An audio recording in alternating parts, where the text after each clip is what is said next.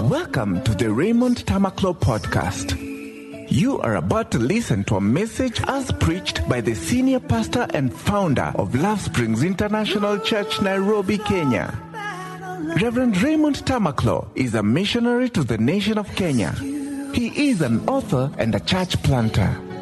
Reverend Raymond Tamaklo has a passion of raising pastors and shepherds who delight in the work of God. He has dedicated fairly all his life to the ministry of our Lord Jesus Christ, doing exactly this. He believes in ensuring that the Word of God is preached to all because each and every soul is precious and important to God. This podcast will reignite your love for God and His work and will work out times of refreshing in your life. Now, get ready to be blessed as you listen to the soul saving Word of God, expertly handled by Reverend Raymond Tamaklo of the Love Springs International Church Headquarters, Nairobi. Be transformed as you listen. Let us pray. Father, we thank you this morning. Stretch forth your mighty hand. Pour forth counsel. Pour forth wisdom. Pour forth blessings on this assembly that is gathered before you today. Cause our hearts to be regenerated by the hearing of your word cause this to lead to our unique transformation. Feed us as you will feed till we can take no more. May we be abundantly blessed because we came. In Jesus' mighty name. Amen. Amen. Amen.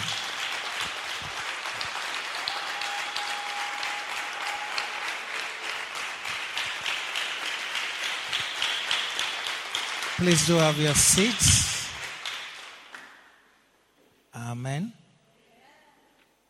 I see that the powers that be have released Mama Ruth to come and see me today. God bless the powers that be for releasing Mama Ruth for me. Mama Ruth, please come. Yes, now.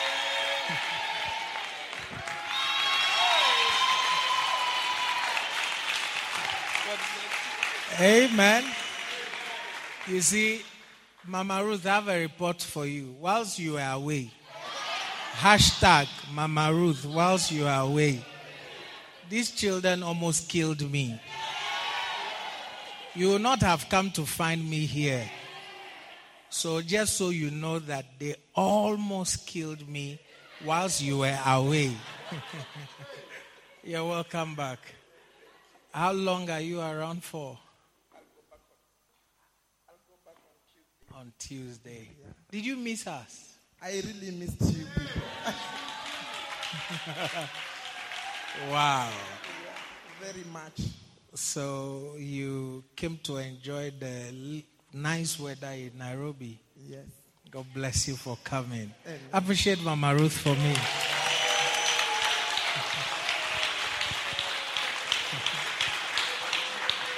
Wow.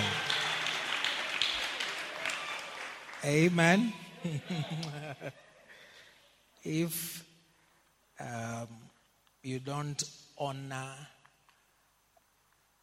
elders, you may not grow up to be one.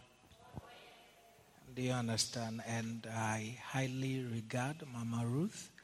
I highly regard Aunt Agatha. At least the rest of you, we are either age mates or.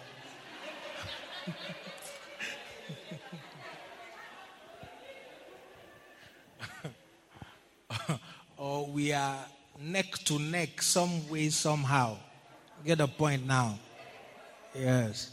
So don't be too proud. Amen. But I appreciate them so much. Amen. These days, before I teach, I always ask the Holy Spirit to. Um, Ibra, there's a, a nice envelope here to sit on me. Do you understand? I always beg him to sit on me so that I can just teach you. Because these days, I don't feel like teaching you. I feel like telling you off. Do you understand? There's a difference. My human part wants to tell you off because I've been teaching for years. Do you get it? And I can boldly say, teaching for years without tangible results. So I don't feel like teaching. I'm making a confession. I'm human. If you like, judge me. Eh? Our pastor said he wants to tell us off. Yes, I feel like telling you off. Do you get it? So I often pray for the Holy Spirit to sit on me and he should teach. Do you get it? I don't want to teach you. Me, I want to tell you off. Do you understand? Yes. I want to tell you, Kwenda uko. Toka hapa. If, if I'm left to myself, and then the Holy Spirit will say, use the scriptures. Yes. So last Sunday, when I finished teaching, I, I, I thank Him for listening to my prayers. Because some of you, that would have been the last Sunday you stepped foot in this church. But I see you have come, which means that He really sat on me. Do you get it? Yes. But if I want to just be my normal self, eh, I'll just tell you off. Yes, I subtract some small pickings from the whole thing and tell the rest of you off. Why is he saying that? It is because what I'm teaching often brings a reminder of so many pains. Do you understand? One of the pains mothers won't ever forget till they die is the pain of childbirth. I'm not talking of those who do C section. They don't they have no clue what we're talking about. But we're talking of where you have a normal delivery process. It's a pain no woman can forget. Um, so it's not strange that in Galatians 4, back to last Sunday's scripture, at least we can start from the verse 18. Paul said something in Galatians 4. Um, can we start from there? At least I've not started telling you off. King James, please.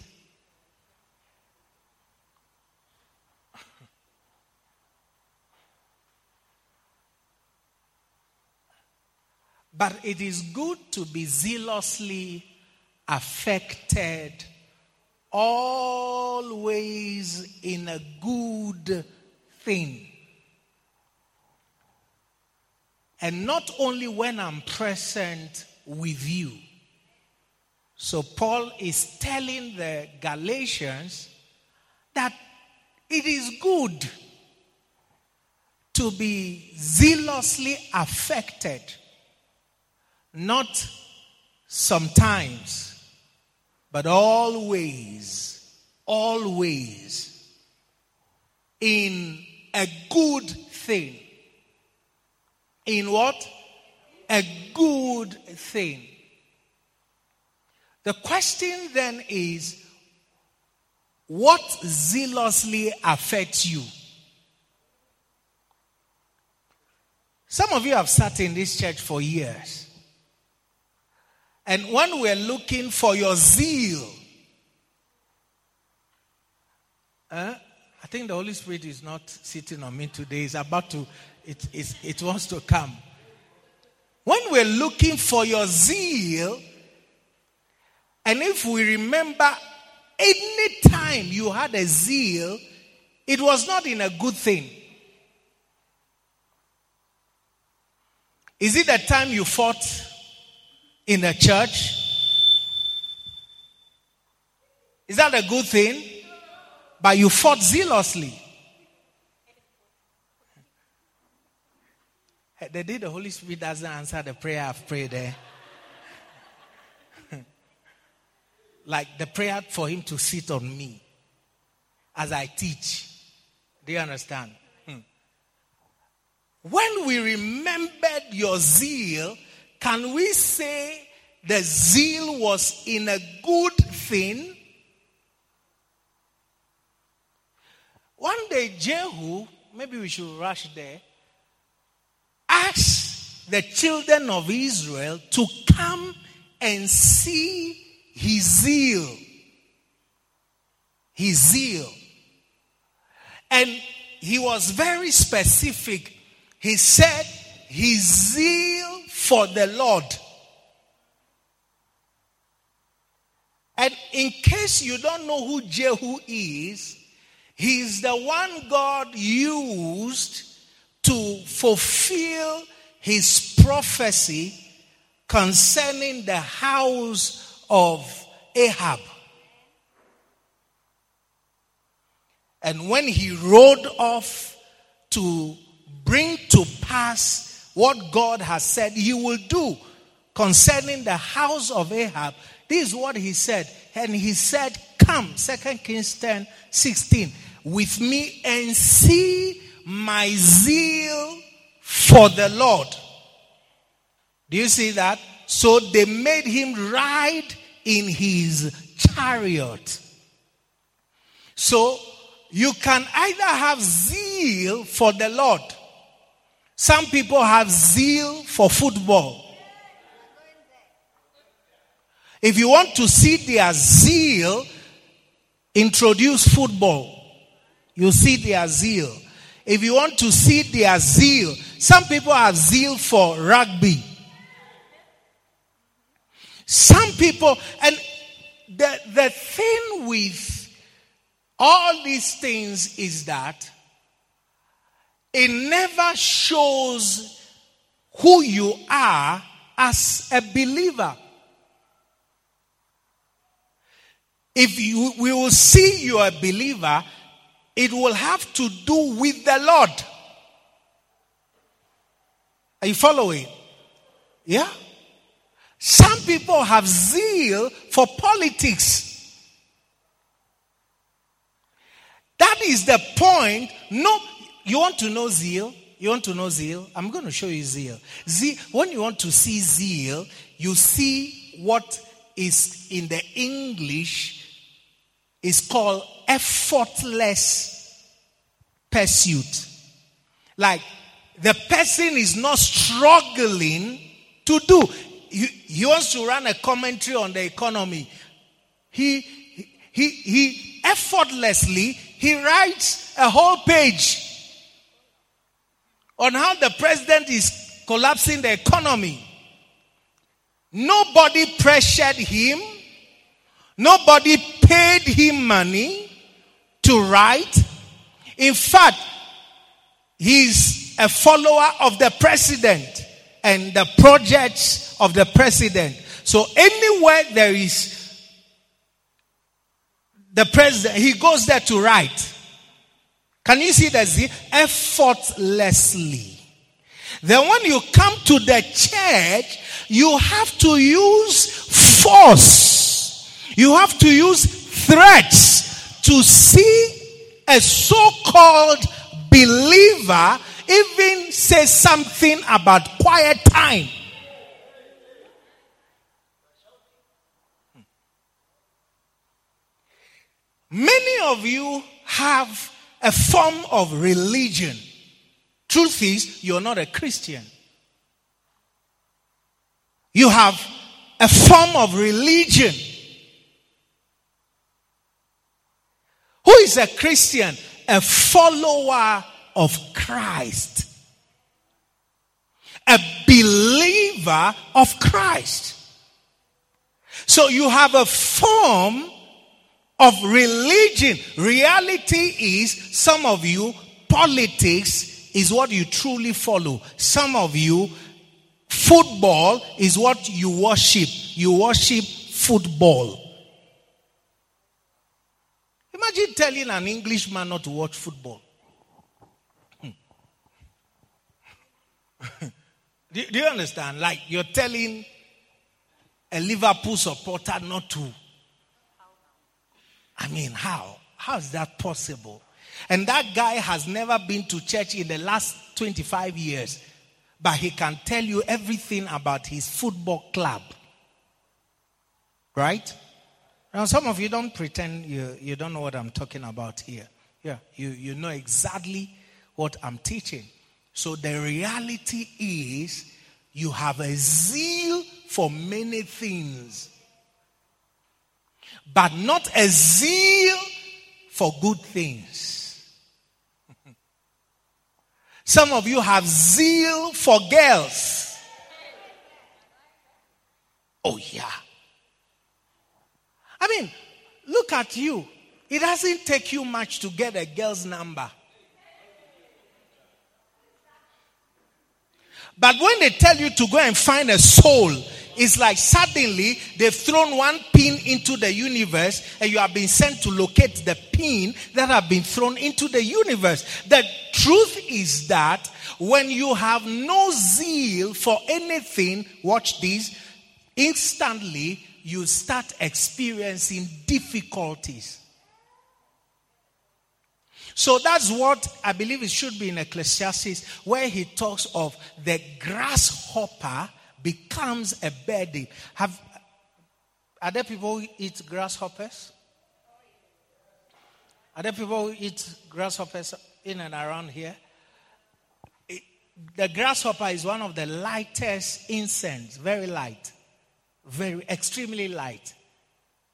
Yeah, you, you, you can't even find that as I, I don't know if it even weighs any much. The grasshopper. Then suddenly you realize that the grasshopper, when you carry it, the thing is like 50 kgs. Do you understand?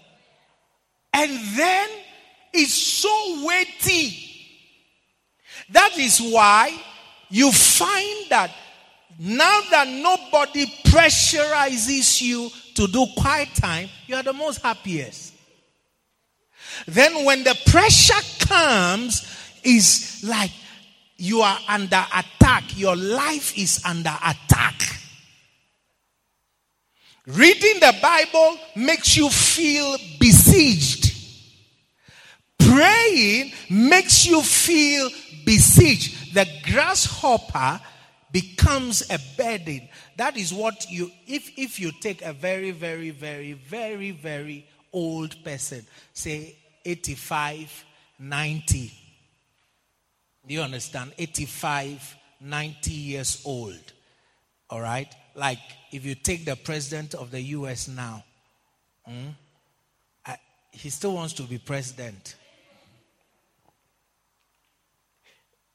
He has to Sometimes he doesn't know whether he's stepping on the ground or his, his feet is up. He, he, he, listen, we all, if as long, if God gives you the benefit to reach 80 years, eh, you go through it. Yes. You wouldn't know whether you are stepping down. You, you literally may walk like a drunkard. You know what happens as you grow? You lose your sense of balance. Yes. There's something called homeostasis or whatever gives the body balance. even your ears will lose balance because the, the balance is maintained by the ears. Uh, orthostatic. Orthostatic tension is in the ears. Is it? Yes. So that's what gives every human balance. You see, you, you didn't even know that. yeah, that's why you can walk in a straight line. Then when you take in alcohol, you go out of balance. So when a policeman catches you, he will ask you to walk a straight line.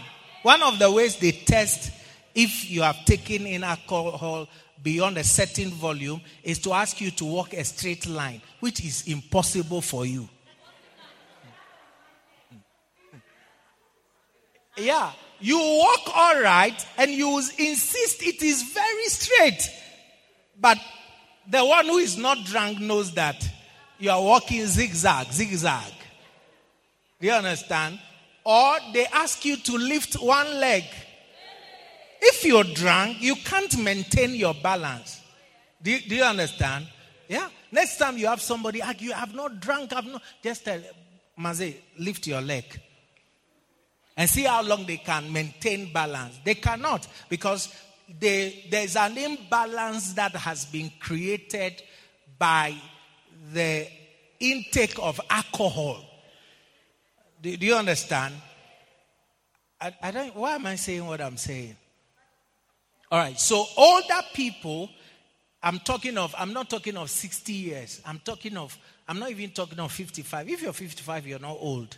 Yes. I'm talking about when you are 85 to 90 years. Do you get it? So you can't maintain, yes. Then you see that even the grasshopper for somebody like that becomes a burden. Do you get it? So when the things of God begins to feel like a burden. Come to church, it's a burden. Some of you, it's a miracle that we see you once in a while. Not that you come to church. It's a miracle that now we see you once in a while.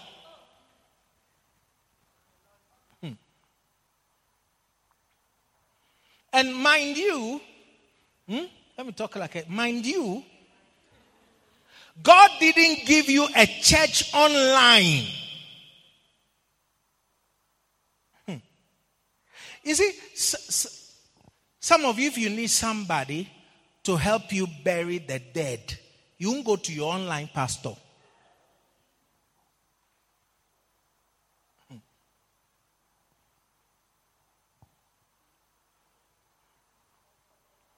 don't let modernism deceive you about God's blueprint and God's principles. Do you understand? Imagine giving birth online.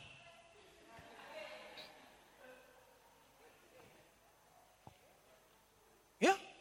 We, we call it e birth. Like you can get pregnant remotely and give birth into the internet, and your child is. But how do you give birth? You go to Kenyatta, you go to Nairobi Women's. When God wants to birth you, He births you into an environment that He, God, has instituted. That is why the church is crucial. Are you listening to me? That's why you, your, your wife cannot have e pregnancy and then give birth electronically or um, internetly. then when they ask you, oh, I have three sons. Where is one? Oh, one is on Facebook. The second is on Instagram.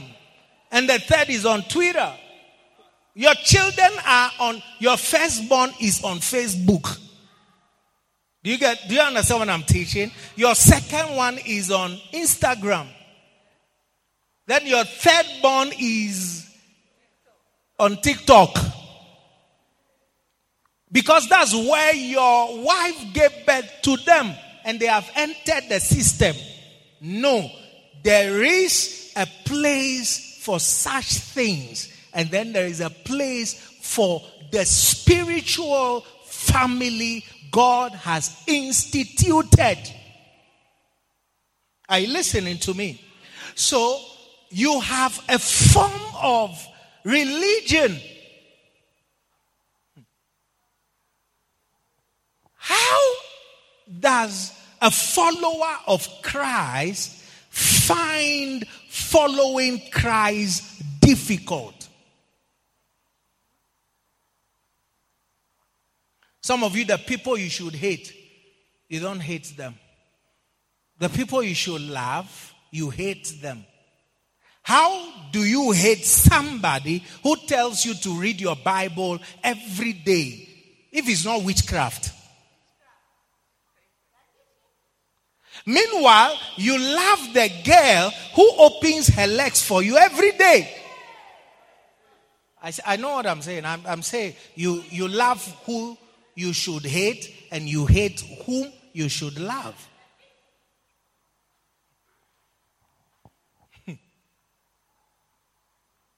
yeah. Do you know the best friend of the drunkard? The one who supplies the drink.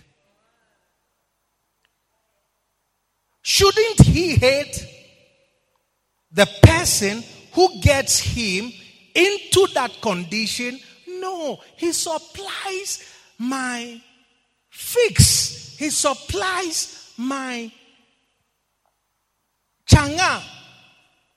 Right? So he loves him.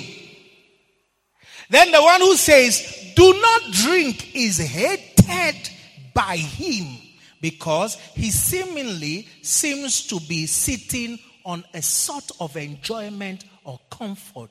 People naturally hate whom they should love and they love whom they should hate. Hmm. Oh. Are you listening to me? Yeah. So back to Galatians 4. There is a zeal every Christian should be seen walking in. Jehu said, Come with me and see my zeal for the Lord. So he had a zeal that other people can see. And the zeal was for the Lord. Your zeal is not for the Lord. As you sit here, you have absolutely no zeal for the Lord. What occupies you on Monday? What occupies you on Tuesday? What occupies you on Wednesday? What occupies you on Thursday? What occupies you on Friday? What occupies you on Saturday? It is only Sunday you remember. Let me go show my face somewhere. That is no zeal.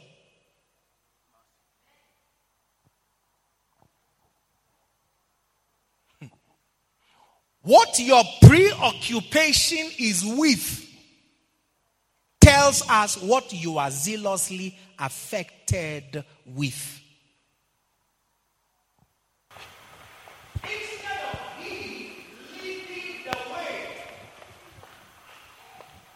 So if you're here and you you say I want to marry, you should only say so when you are willing to be led. That's another relationship where you'll be told what to do. Do you understand? All these, those of you who are speaking Instagram English, you know, stay on Instagram. Don't marry. Marry Instagram. Mrs. Instagram. Do you understand? Instagram won't tell you what to do. But this is another form of relationship where you'll be told what to do that of a husband and a wife. So the man, the Bible says, is the head of the woman. As Christ is the head of the church. So watch this. This is God's principle. Christ is the head of the man. The man is the head of the woman. The man and the woman are under the leadership of Christ. So if you are seated here as a woman and you say you are born again, you are Holy Ghost filled, and you marry an unbeliever, who is the head of that unbeliever?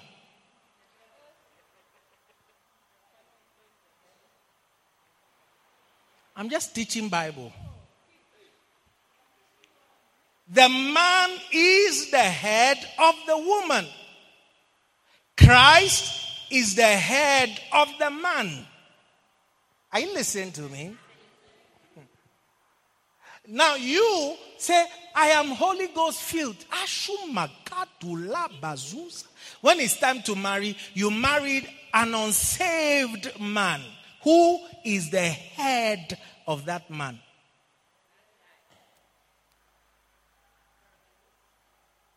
Hmm? Who is the head of that man?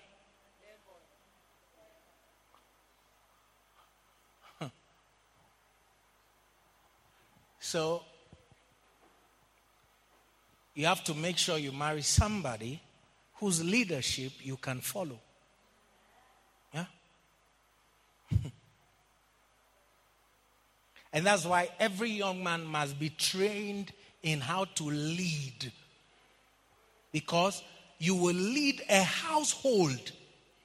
As we speak, young man, you don't have a waking up time. Okay, the teaching is some way. Young man, you're going to be a leader. You, you haven't even so much as started leading yourself. Do you see how complex the whole thing is? So there is a young lady who doesn't know she's supposed to be led. She's falling in love with a young man who cannot lead himself. Uh, talk of leading her.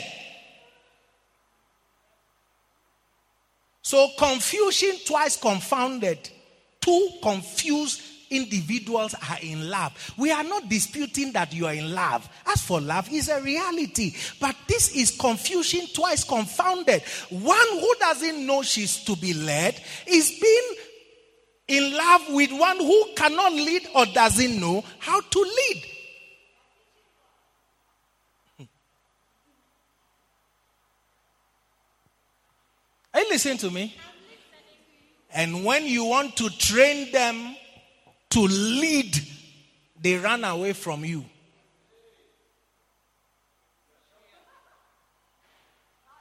Eh, listen, go to any academy, be it a police academy, be it a, uh, the military academy, uh, um, whether it's even uh, fire, the, the, people who can fire, fire, fire, firefighters, um, um, prisons, right? Prisons, prisons, prisons. Yeah?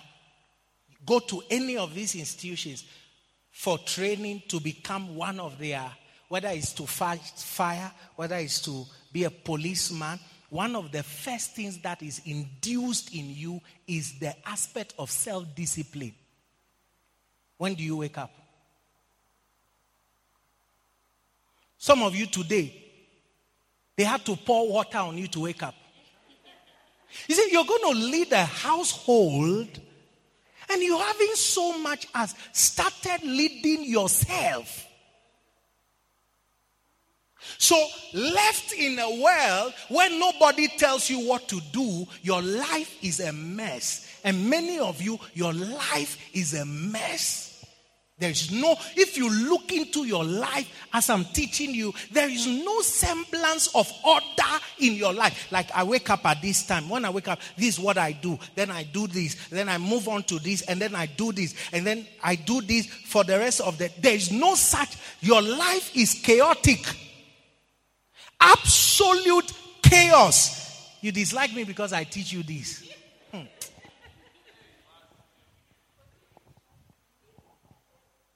So now you have a wife.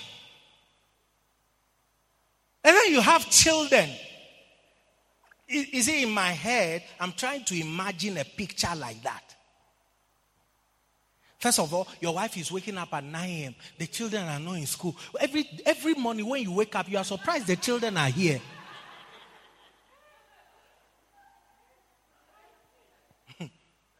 Every morning when you wake up, you're surprised that the children are here. It's, a, it's like you expected them to be somewhere and they should be teleported there. No, somebody has got to have discipline to wake up at a certain time, wake up the children, make sure they are ready and not late for school. But two confused people, a woman who watches series till 2 a.m And a young man who is up and about and randarandai and returns home at 12 midnight are in charge of this household. What is the outcome of this house?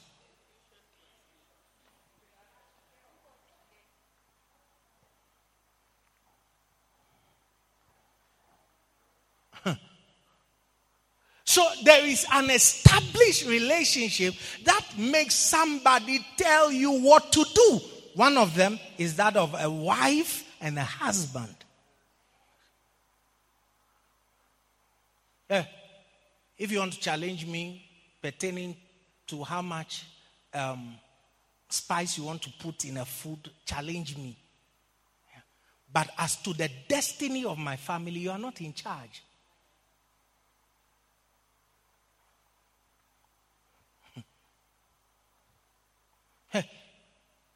If you want to buy brown shoe for the children, buy brown shoe. I'm not going to waste my time on brown shoe. the color of my children's shoe doesn't change their destiny. Eh? But their character. Are, are you following? You're pretending you are not following. yeah? So that's another relationship. You'll be told what to do. Ah, many women don't enjoy their marriages because of this one thing. They can't be instructed. Yeah.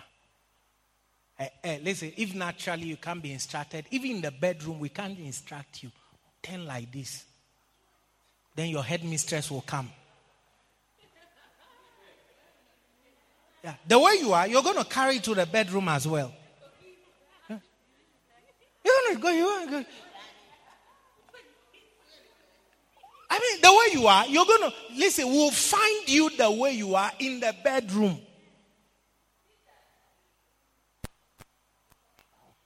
Hey, God forbid you, you marry a woman who cannot be instructed.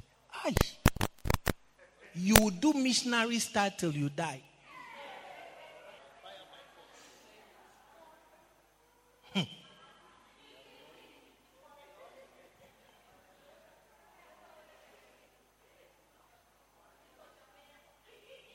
Ah, wait, oh, wait.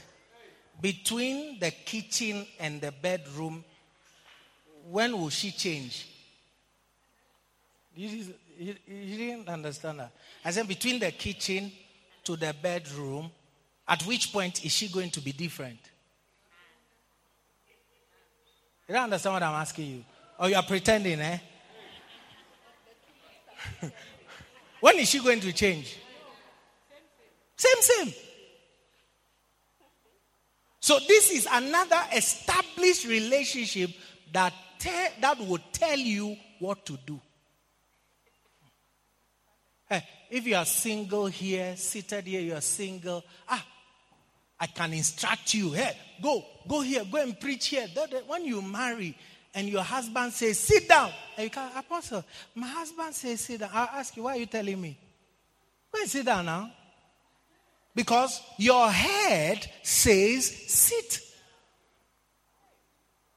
That's why choosing a life partner is not on the basis of, oh, he makes my heart beat boom, boom, boom, boom.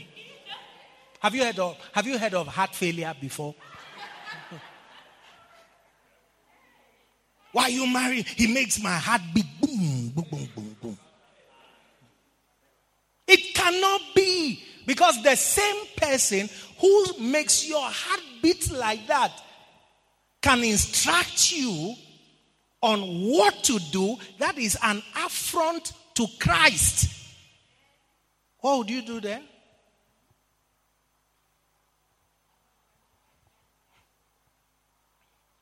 Hey, talk to women who married men and then they later got the women they later got born again. As i'm speaking their husbands are in the house. They are in church.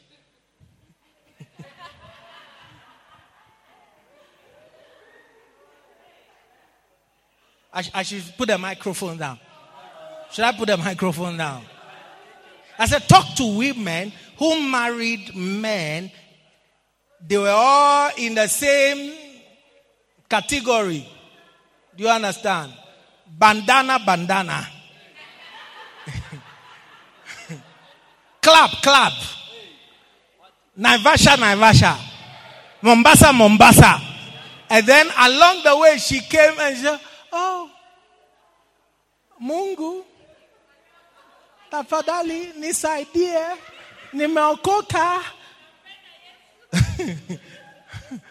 I'm saying talk to women. They, right now the husband is like a huge stone she's carrying through her life. Hey, forget stone, mountain. Because you see, having met Christ, something changed in you. You are not the same woman he married. In fact, even you, you have become a mountain he's carrying because he used to do bandana, bandana. Now, when he's doing bandana alone and he's frustrated that you have left the bandana league and you have found another head. Are you listening to me? So, as you are suffering him, he's also suffering you. Hmm. But then, you two, you want to be in the Bible. and then Paul has told you that you cannot divorce him.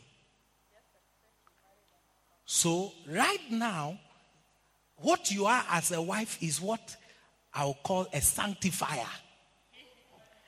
When your husband goes and do bandana, you come to church and you do magradush kataba. When you go home, then your sanctity covers the bandana guy.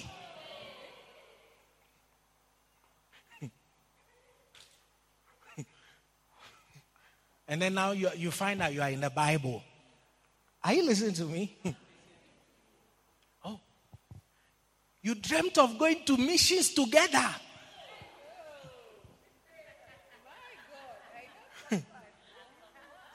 Hey!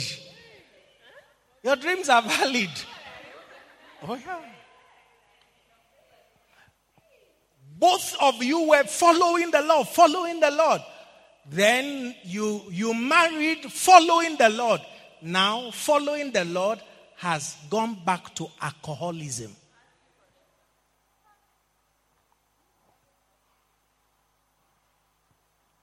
I'm teaching you all the scenarios. Or you don't want any scenario? Hmm. You are serving the Lord together. Yeah? If I can, can you imagine what burden I will be to my wife if I stopped I stopped serving the Lord?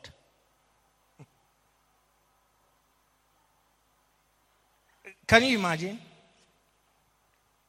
Then she has to make me a prayer point. So, what you're taking for granted is the fact that you are in a position where somebody, you see, somebody is going to tell you that I go to bed at 9 p.m. Sister, I don't sleep early. Sister, I'm, I'm used to sleeping at 2 a.m. Has it occurred to you that you are now somebody's wife and that when he is heading off to bed, he expects you to accompany him to bed? See, some of you can see that you are not ready for marriage. Right, right about now, some of you can see. Yeah. Yeah. Because you love having your own way. You love to have your own way. And then some of you women, you are you are you are bulldozers. You're bulldozers. Hey, where the bulldozing doesn't work, then they use emotional blackmail. A girl who has never cried since 1975 starts crying.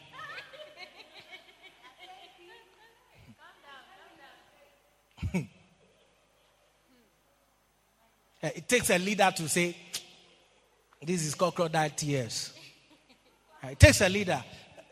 It takes a leader to look at you. When you finish crying, we'll talk. Yeah?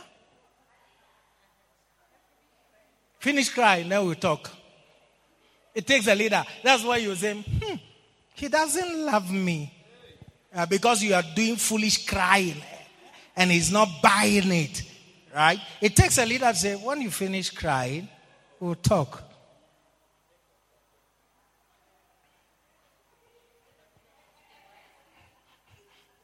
You're not even asking me why I'm crying. Why should I ask you? I know why you're crying. then I say, at least, but still ask anyway. What does that do? what does that do? Ask anyway. Do you understand? Yeah. It's a relationship where you'll be told, sit down. That is why, if you're not ready, don't enter that.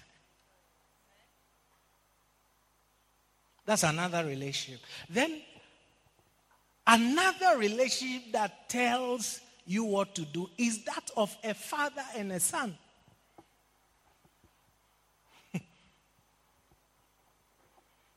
But I didn't ask to be born by any man. You are born. You are somebody's son. So a father, you know, I'm going closer to my son, has every right to tell his son what he should do. I know you don't buy that because you you you were independent when you came out. You see, among all God's creatures, only the snake is independent from day one. Hey, you will never see baby snakes around mother snake receiving milk. The moment the baby snake comes out, it's like, it's you. We'll meet in a while later. Bye. A baby snake. Some of you, we should call you baby snakes.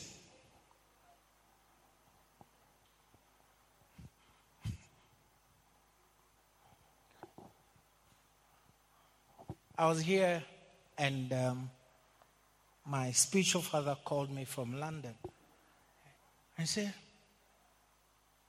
Ray, there's a young man here who is stranded. He came to preach for pastor, they went and put him downtown. Unajua downtown. he, he's a foreigner. He's, they brought him all the way from Ghana. He was stranded, but he knew my spiritual father.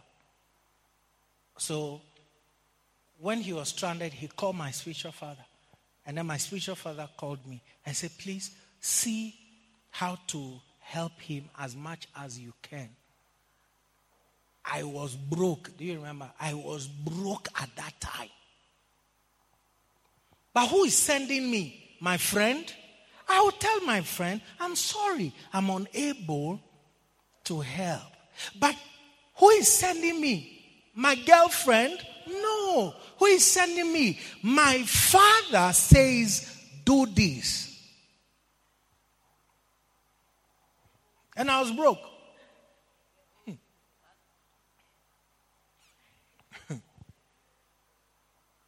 You see, that's what you don't understand. That's why some of you are in this church and you live as though you are on a free range system. You go and come as you wish. Some of you, when you leave today, will see you December. If, if God helps us. If God doesn't help us, we'll see you January. January. I'm, I'm saying January. J- January, okay? March.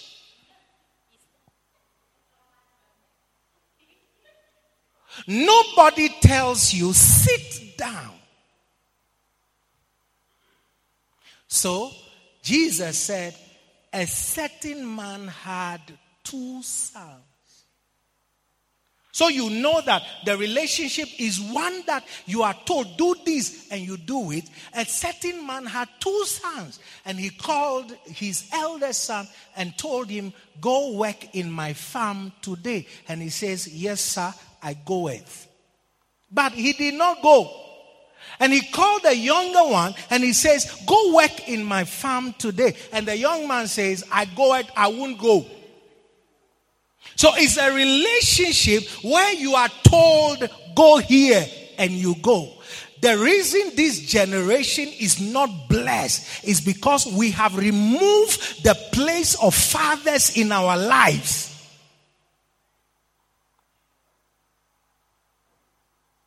I, I don't blame many of you anyway. I mean, I don't blame you. Pastor, why don't you? Your penny started working in class six. So you think you're also a father. By the many vaginas you have chopped, you think you're a father. That's the deception you have. That right now there is a girl you haven't married hiding in your house is making you think you're a father. You are not a father. A father is a responsibility.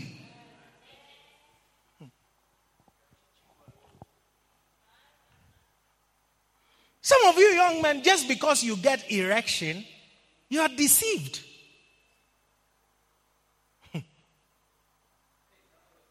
Hmm?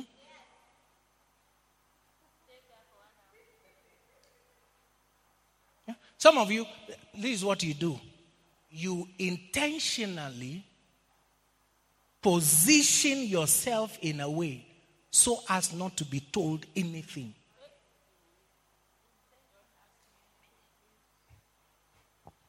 It's hot. Hey, there are some people, if they don't come to church, I cannot ask them. Why, why weren't you in church? And then there are some people, if they don't come to church, I will be almost near slapping them. You know the difference? Positioning. Somebody has positioned themselves in a way that you can question them. Another has positioned himself in a way that, hey, leave me alone. And you have them in households. There are children a father can easily rebuke, and there are ones he has to go and talk to your son.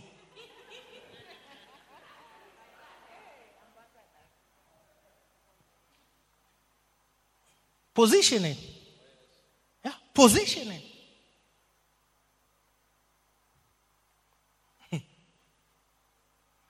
And never you assume that you are somebody's father.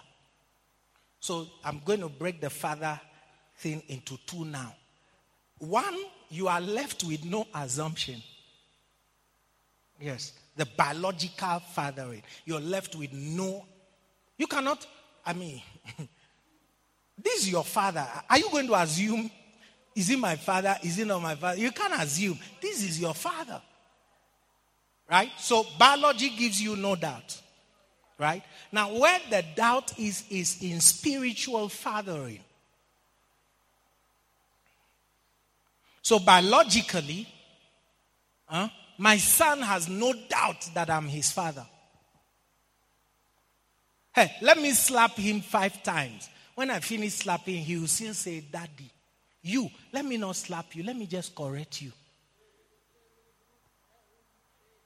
Can you see the difference? Biologically, I slap my son, disciplining him. When I finish, you say, Thank you, daddy.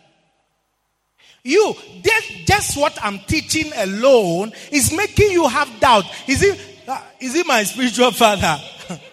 no, I'm your spiritual uncle.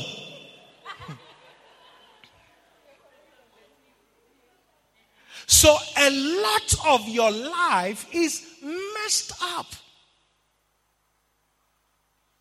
So this man had two sons. He wakes up, he tells he came to the first and said, Son, go work today in my vineyard. This first son behaves like some people here. He answered and said, I will not. Those of you who are very rebellious, hmm, I will not. But afterward, he repented and went. Do you understand? So he comes to his Daddy, please. Today I'm playing PS. I can't go to do farm work. I'm doing what? I cannot go and do. I was sharing with the pastors that I read. Um, I read. Well, I'm always reading something. I read that Naivas, which is one of the biggest supermarkets around now, or still growing, the original founder, he started Naivas and it was called Navo. You see, you know, it was called Navo, Navo Supermarket. And he said at a point, he sold it because his children were not interested in managing the business. So when he checked and checked, none of his children wanted to be involved. You see, and that's the difference between African business and Indian and European businesses. Their children, if their father is a fundi, they want to be a doctor. You get the point now. Indian, your father is a fundi. You st- when you are born, they put hammer in your hand.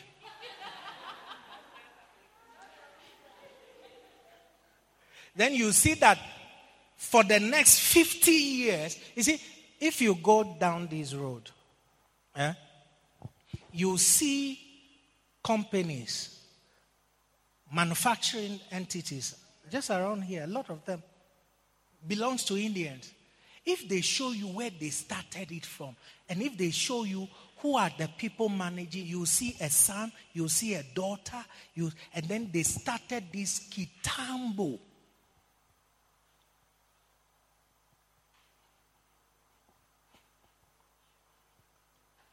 African children like to experiment. You see, can I stop here and say something to you? Hear me and hear me well. Your life is not um, call or is it call on duty or call of duty? Eh? Call on call of duty. Your life is not call of duty. Eh? Your life is not a PS where you you have multiple. If you die, you can restart the game Come on now, I'm talking to you. You can restart the game and then you have a new life. Hey, in reality, your life is one. Stop experimenting with your life.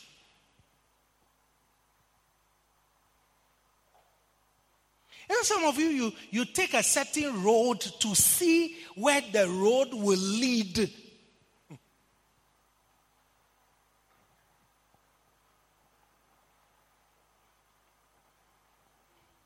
after preaching, like I was told the other day, after preaching to a young man in this church, you, after preaching to you for how many years, you have sat here, have preached, you have slumbered, you have woken up, you had point number three for four years, for five years. When you leave here to go work, you are going to work in a, a bar. Even me, me, your pastor, who can speak in tongues for God knows how many hours, I will not try going to work in a bar. But see, nobody tells you what to do. Anybody tell you what to do becomes your perceived enemy.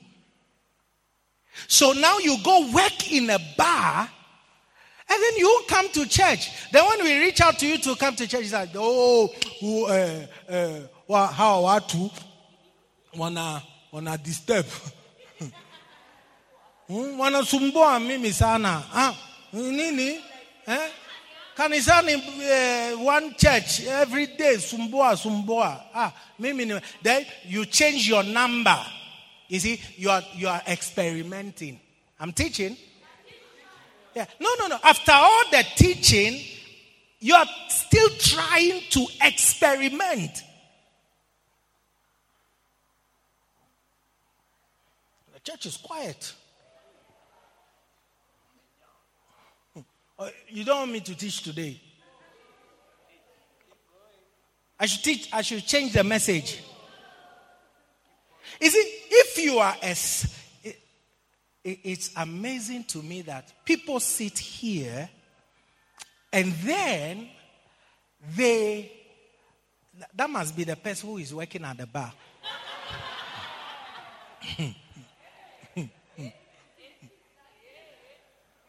you know, you, you, you're not even asking for God's counsel. Are you listening to me? What I'm telling you something. You're, is it next time you're taking a decision, and a decision you know, you know deep down is wrong, but you have decided I'll take it anyway.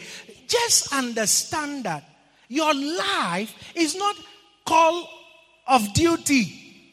Is not grand theft auto, right? It's not.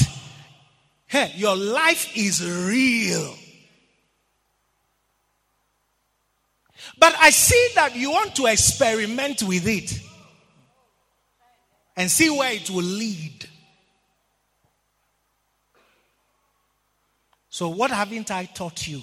When you get a job offer, you can't examine it within the light of the revelation you have had for the years that you have had it and weigh any, you see, wait, wait, eh, excuse me. Is God the only one giving out opportunities? As we sit here, Satan is also busy dishing out opportunities to people. As for him, he's on overdrive, he's overworking.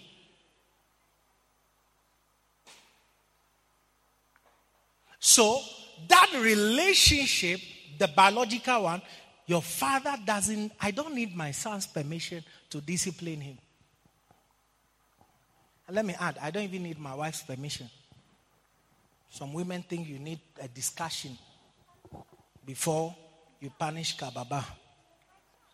You understand? Yeah? I don't need your permission. You get the point now? So, that is with no doubt verse 30, he goes to the second son, right? And he says, Son, likewise, he said, I go, sir, and went not. Forget the first son, right? There are not many of that kind around here. Yes. Yeah, many of you, go, go back to that, that son, please. I'm not rushing to teach. Uh, is this not that? I can teach my son for 70 Sundays. this is part two of my son, right? Yeah, this is part two of my son. I can teach my son in 70 parts. Utadu.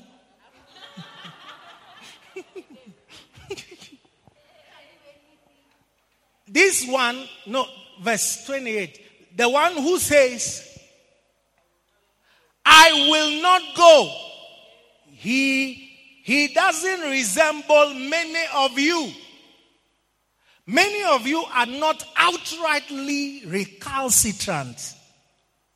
Many of you are not outrightly incorrigible.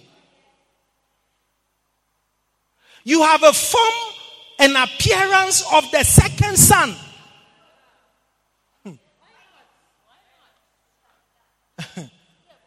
Do you understand? I said the first son, eh? You many of you don't have that appearance. Daddy, I won't go. Hmm. You don't have that appearance. No, he doesn't resemble many of you here. Do you get it? But this is who you resemble. 20. Verse 30. He came to this one and he says, I Look, he, he even you, sir. This is where the fear of the people who you sir comes from. Hmm. I have a certain, I'm uncomfortable when people call me sir it's very likely you see me as your head, the headmaster of your former school.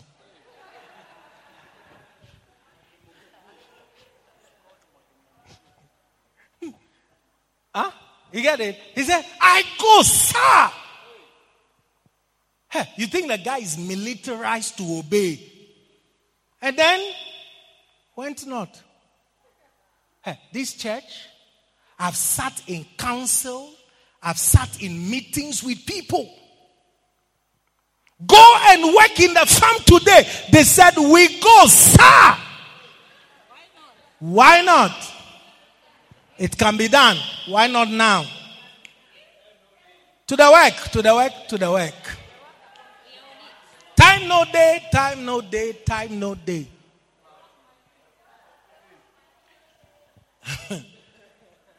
Do the work. Do the work. To the work, to the work, to the work. But when they leave,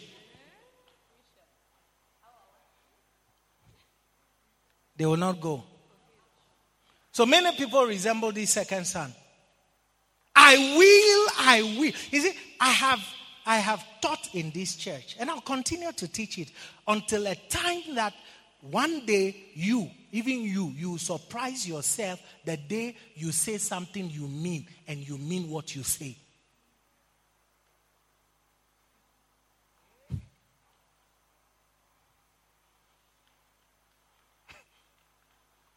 Many people don't say what they mean, and many people don't mean what they say. Huh? That's why I've had many people who call me daddy. Daddy. Yeah? Like this morning when Amos was calling me daddy, you know, as daddy was preaching.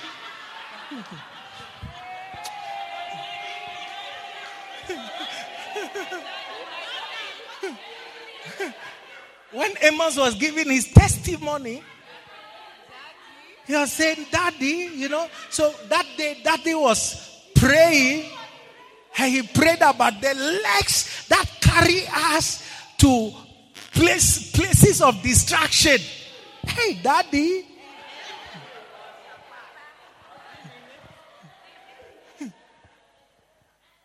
It is all daddy, daddy. It is all pops. It's all popsito. It's all papito. It's all papa. Yes. It's all papalicious. Until the day I tell you, shut up, you foolish child. Keep quiet. And then daddy goes out of the window and says, Why are you talking like that? Why are you shouting?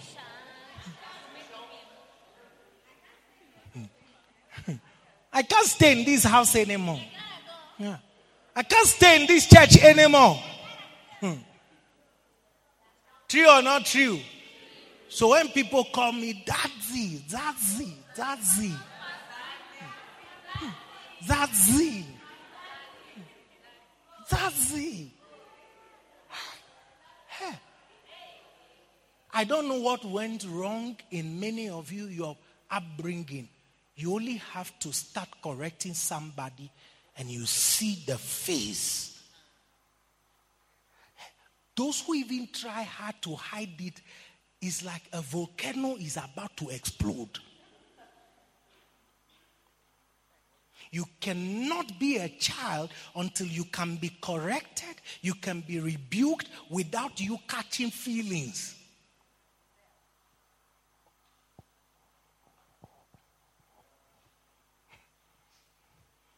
Daddy, daddy, daddy, daddy. Some people, I allow them to call me daddy, daddy, and then one day I want to test the daddy.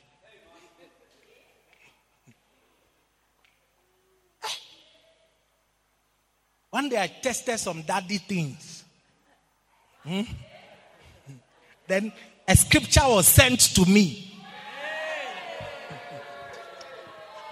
Do you want to know the scripture that was sent to me? The scripture is in Ephesians. So the person said, since we are talking about scriptures, how about we look into this scripture also?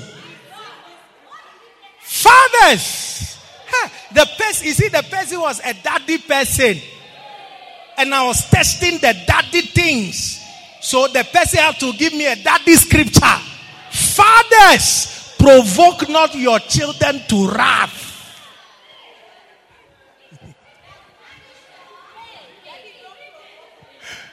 but bring them up in the nature and admonishing of the Lord. One daddy thing I was testing, I got a scripture.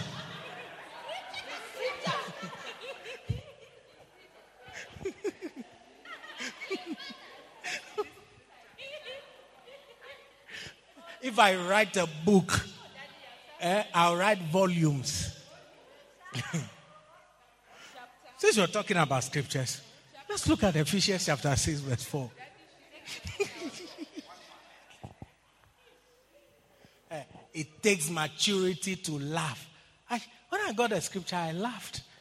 Eh, the person got me so well.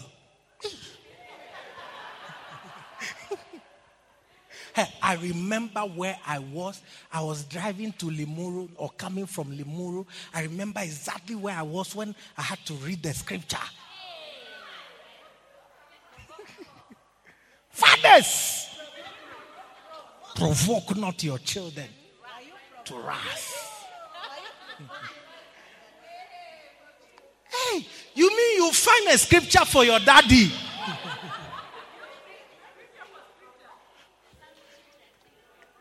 Hey, when I provoke, I got a scripture. I've never forgotten this scripture. Pakaleo.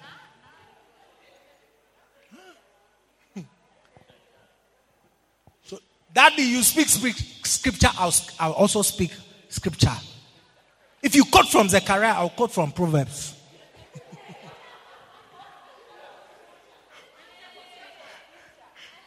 scripture upon scripture. Hey, Daddy unani provoke.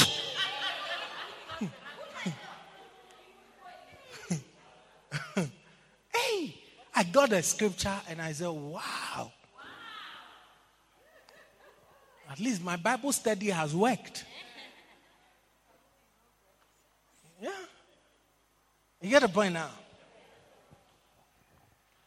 If your father cannot tell you what to do, one, two, if your father cannot discipline you, the book of Hebrews says you are a bastard.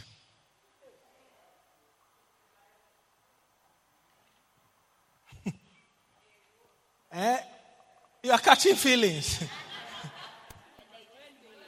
if your father cannot chastise you, where were ni haram? Hmm? Somebody gave birth to you, but we don't know who.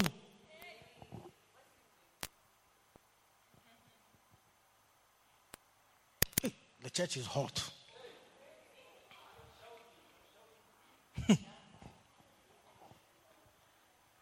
but if ye be without chastisement, whereof all are partakers, all children, all sons should be partakers of what? Chastisement.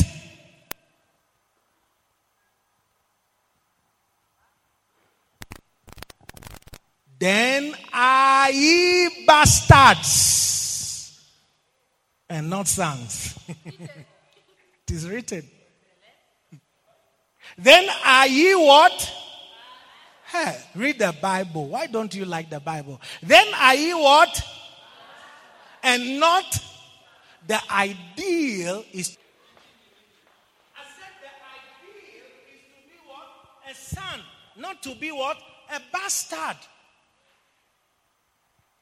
Some of you, as you sit here, you don't know whether it is me or a TB Joshua look alike. Huh? Or a Shakahola or a Jehovah Wanyonyi. You don't know who is your father.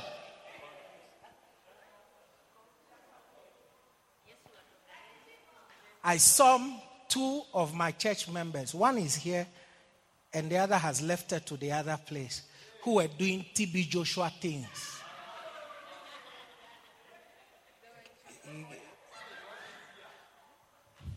I, I, I saw two of my church members. So I saw them in a prayer line, holding card with their problems. And they were in a certain church. Uh, listen, I, I'm not afraid of any of you here. So I saw them, they were holding. You know, you have to hold your problems for the man of God.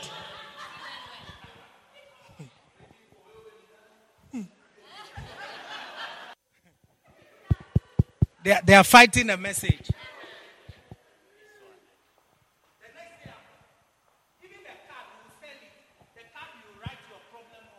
Eh? We'll sell it.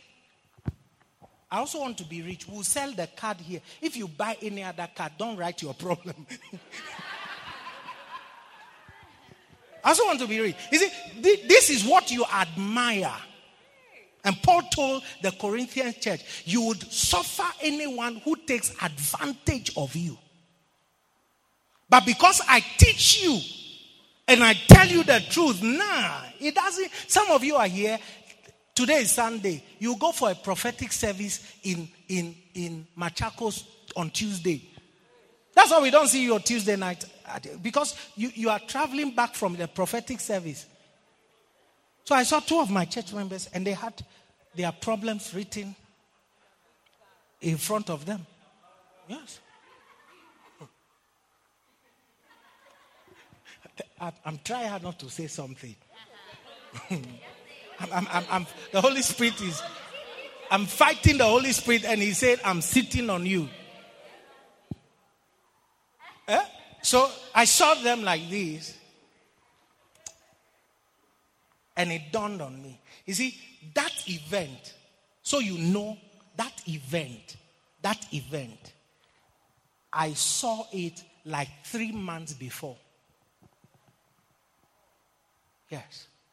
So, one of the member who is here, I was going to the toilet and I saw her. And I wanted to say, why don't you declare that you are permanently over there. And then the Holy Spirit sat on me. And I look at the person. But that time, I had received the inclination. Do you understand what I'm saying? So when I now saw TB Joshua, you know, anointings don't die, mantles don't die. If you want it, you'll get that mantle.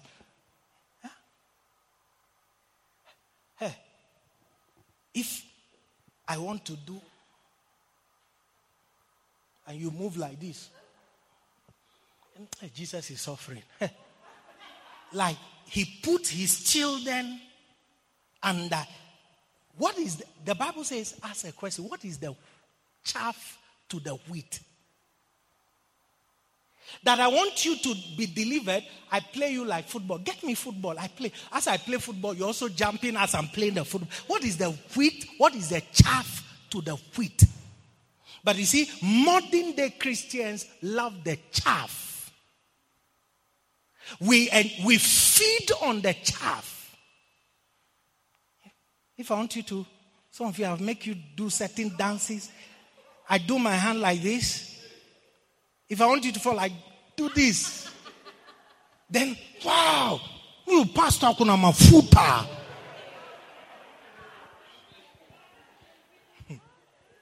Meanwhile, what this teaching does in terms of delivering somebody from something, that minute of charade and that minute of theatrics will not do.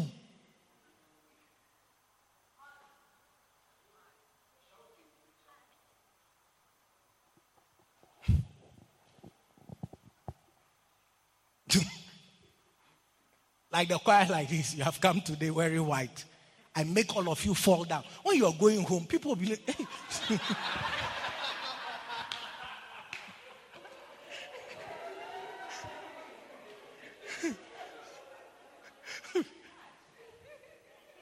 I'm, I'm trying to say something to you. Is it? and I make sure every single one of you has fallen down. Yes, to the ground. What betides any usher that is trying to keep you from falling? I also give the usher chikai. Eh, by the time we close, so apostle ngu ngu ngu ndoma. Hmm, hmm, yes. So I saw, I saw, I saw. You see what this teaching does? Huh? Do you know what it takes for a young man like Amos to stand here in front of all of you and say, It's been two months and I have not drunk alcohol? It's not by theatrics. The teaching of the word. You see, when Jesus talks of deliverance in Luke chapter 4, he says, I have been anointed. When he talks of being anointed, one of the things he says is to preach deliverance to the captives, not to demonstrate theatrics.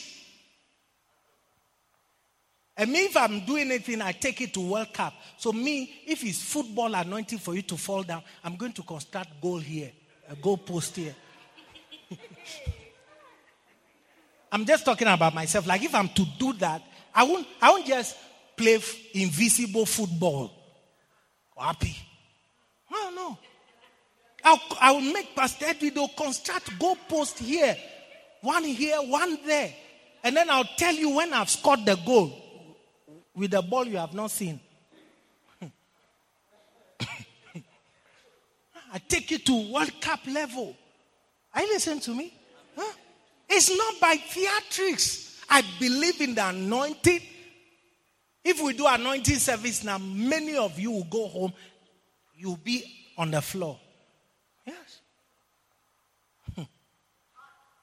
so you can't say, oh, he's not anointed. Yeah.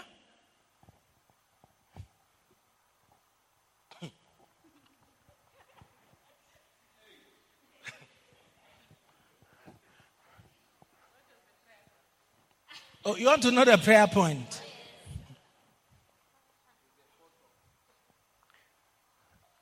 Is it what you have written to be prayed for? I can show you how many people came to this church with stomach problems. They didn't even have an idea when that disease left them. But I'm not shouting on the rooftop. Your stomach problem is gone. Give the Lord a clap.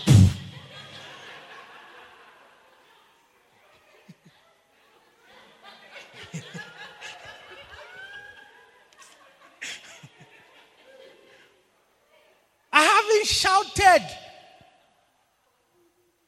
Do you know the healings I've, I've, I've, I've, I've seen in this church?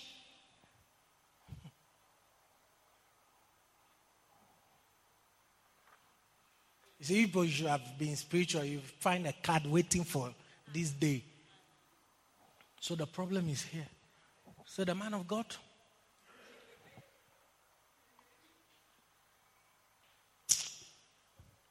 Where's the picture of your mother? Hey,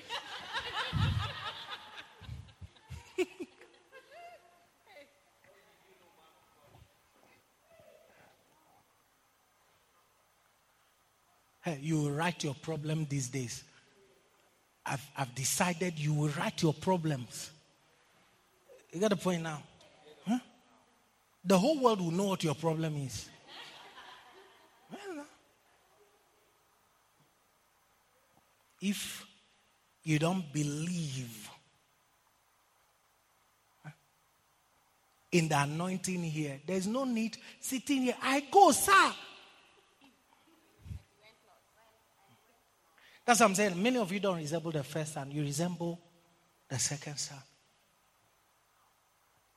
Send me an apostle, I will go. Wherever you send me an apostle, I will go. Today, they are writing placards. Yes.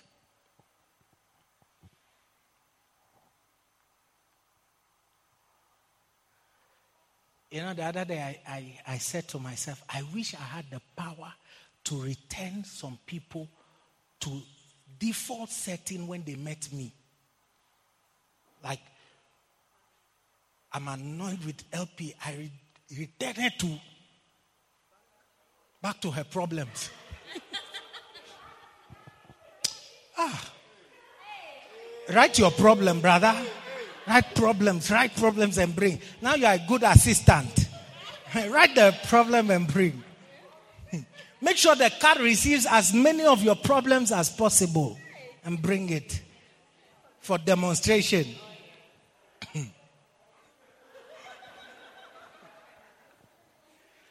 Do you know why I cancel? Uh, eh, eh, eh. I got afraid when I saw the video. The people who rush forward hey, have written placard and are holding it in another place. You think I want you to come and jump here doing eh, eh, eh. I said, let real people that celebrate you, whether they clap at the back and they celebrate you and is real, clap for me from the back. But to come forward, hmm, and then you're looking at me, I'll go and write my problems.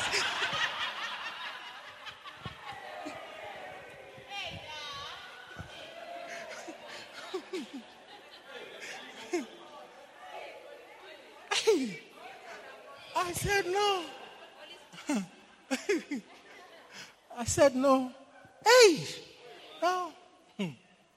Next, I'll be a prayer point that I have been given to a certain prophet as a prayer point.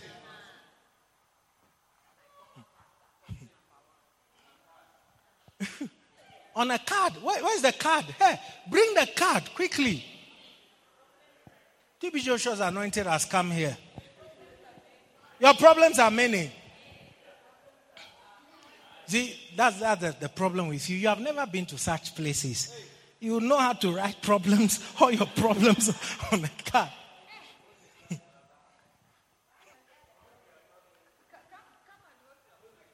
No, no, no, no. Men rarely chase miracles. Uh, Evina Kujapa.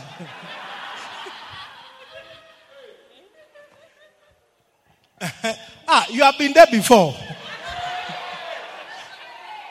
Because as the man of God is operating, you have to hold the card well so that if God smiles on you and I see your problem, then and I'm led to attend to your problem. Go receive good finances. Amen.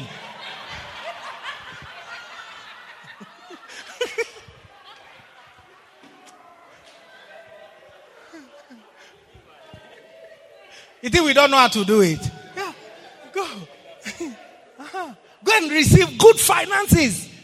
You get the point now? So I've, I've, I've thrown the card away. Tomorrow you can buy another card, write another problem. Okay? Good. If you use any other card, we won't pray for you.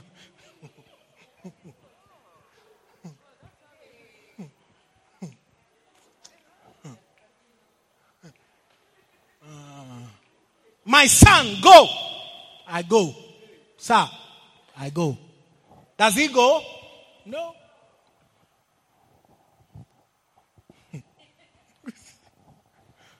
oh, some people wish they today they went to pick some card and they didn't come here today. they should have been carrying some card somewhere. Ish, instead of coming here. Ish.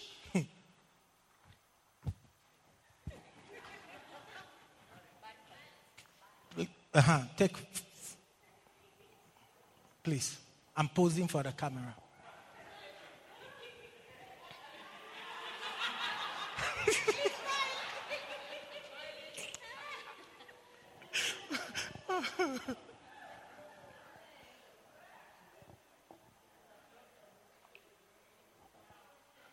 Who are you following? Even Jesus asked the woman, How long has he been in this problem?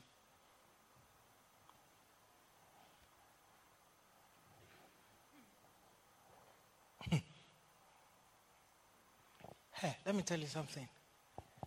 If I was to do this, eh, I will. I just look at one problem and then my prophetic eye will open. In fact, I will even prophesy better with. Come, come it. Come and hold the card. Now, this is me taking it to World Cup level. When you came, I didn't know what your problem was. Uh, before I have to dig and know what is. But now you have given me a beginning. You get the point now? Yeah. Job. Job. Then I'm just going to go into few years into her life and tell her at which point this job became a problem. She knows herself well enough to know that what I've told her about her job, you've listed it here. I think, Charlie, next week, Friday, prophetic service. Come with your card. Come with your card. Yes. If you want to know what is wrong with you, you buy a card at the gate. Yes. Won't tell you the color of the card. Some of you come with your own special card. she gives me this. This is a problem. Ah, you've given me a head start. Five minutes, I'm going to fetch something spiritually. And I'm going to tell her exactly when this issue started in her life. Yeah? I won't finish. She and the card will fall down.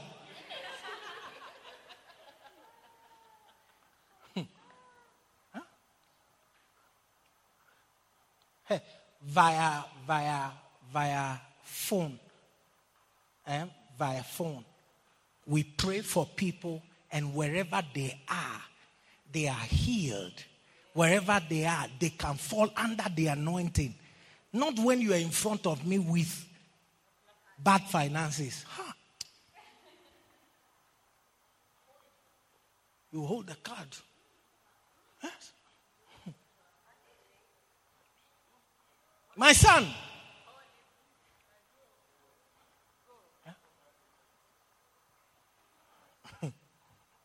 destiny. You should have written, you see, you, you don't go to such place. You have written destiny problems. yeah?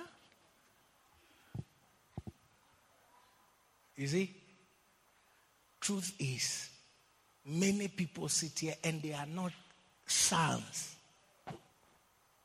Is my time up? Take your problems.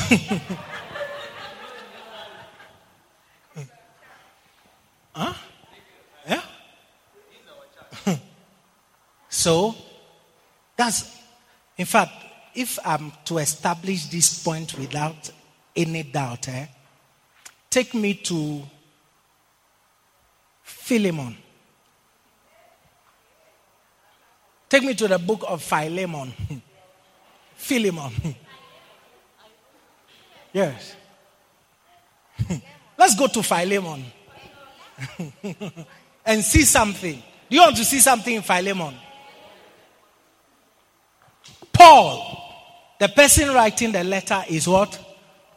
He says, a prisoner of Jesus Christ, and Timothy, our brother, unto Philemon, our dearly beloved. So he's writing the letter all right? And he's there with Timothy, and they are writing the letter to who? Their brother Philemon, our dearly beloved and what? Fellow laborer. Let's go. Move with me. And to our beloved Apphia and Archippus, our fellow soldier, and to the church in thy house. Apparently, it is believed that Apphia is the wife of Philemon, and Archippus was the son. All right? It is believed so. And then there was a church in their house. That is because the first century church, they met in houses. All right? They met in houses. So Philemon had a church in his house. Some of you, we can't even use your houses for churches. Get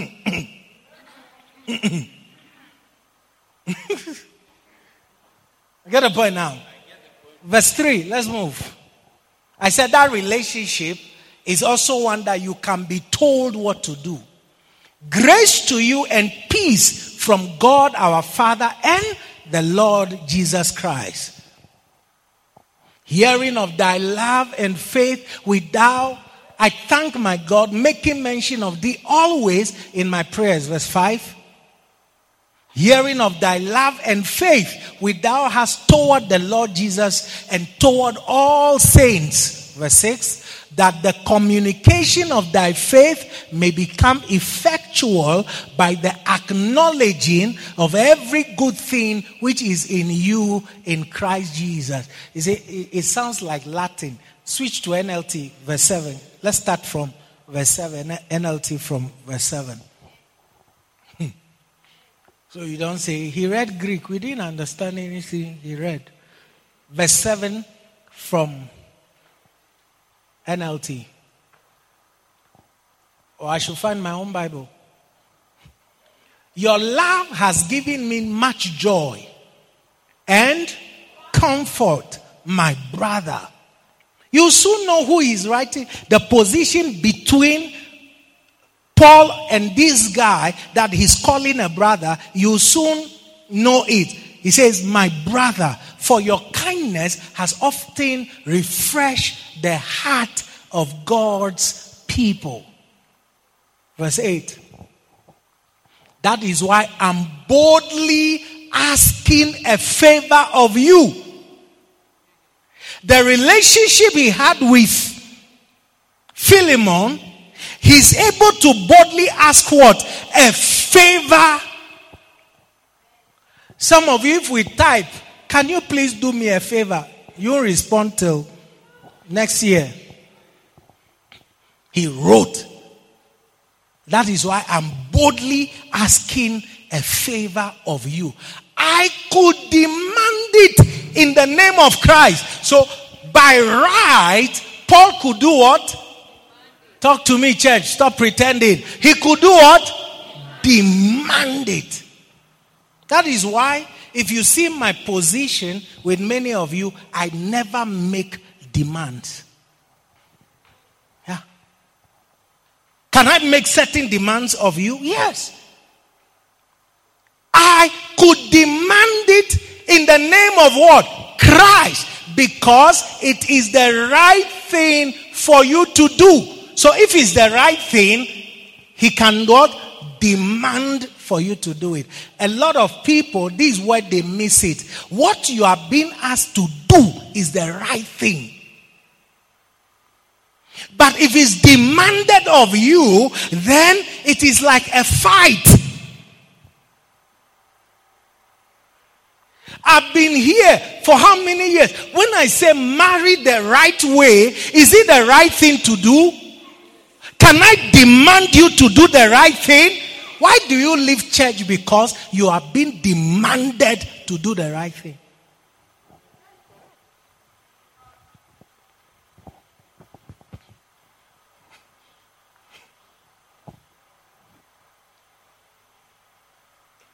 Why is he going to demand it? He gives a reason. The first Swahili word I ever read, I've ever learned was kwa sababu kwa sababu is, is the first Swahili word I ever learned. Yes, and I remember where I learned it. I was leaving Parkland Sports Club, 2006. Yes, just like five meters from the gate is when I, I learned that word, kwasababu. Yes. and I've never forgotten it up till now. Because it is the right thing to do. Hmm. Are you here? Next time you are making a decision to change your phone, you see, we have, I've, I've, I've, by the way, where's Amos? Amos, I don't trust you, by the way. This young man, I think he has 20 phone numbers. Amos 3, Amos 4, Amos 5, Amos Wanjala, Wanjala. Uh, I think he has 20 phone numbers. How many numbers do you have? Be honest. 10? Mm-mm, mm-mm, mm-mm, mm-mm. It cannot be three. I think he has about 20. Yeah.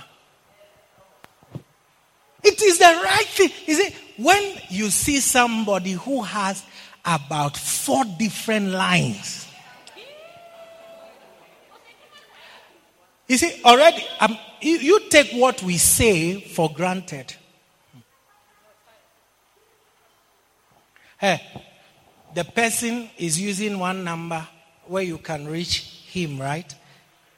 Three other numbers is so that other people cannot reach him. But because you can reach him, you're very happy.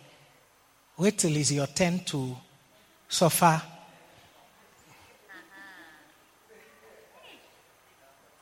You can't be trusted. Huh? If you're dating a young man who has secret numbers, today he's sitting with you, he removes the phone number. He says, Why are you putting it? So, go down, go down.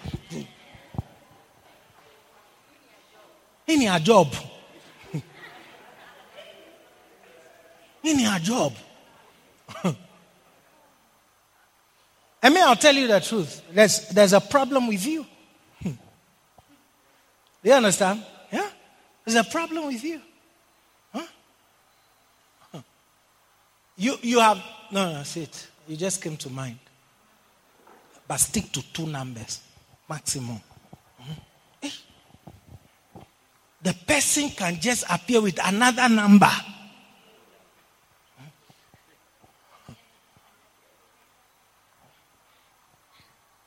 It is a demand.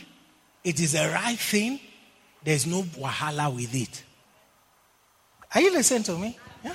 You see, if the demand made of you is wrong, you are under no compulsion to do it.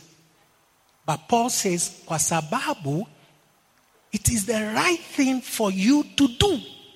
What I'm going to ask you is the right thing for you to do. So I can demand of you. Many of you sit here and you don't want any demand. In fact, some of you young men, you even want to marry women and you don't want them to have any demand of you. Okay, now the message is about to change.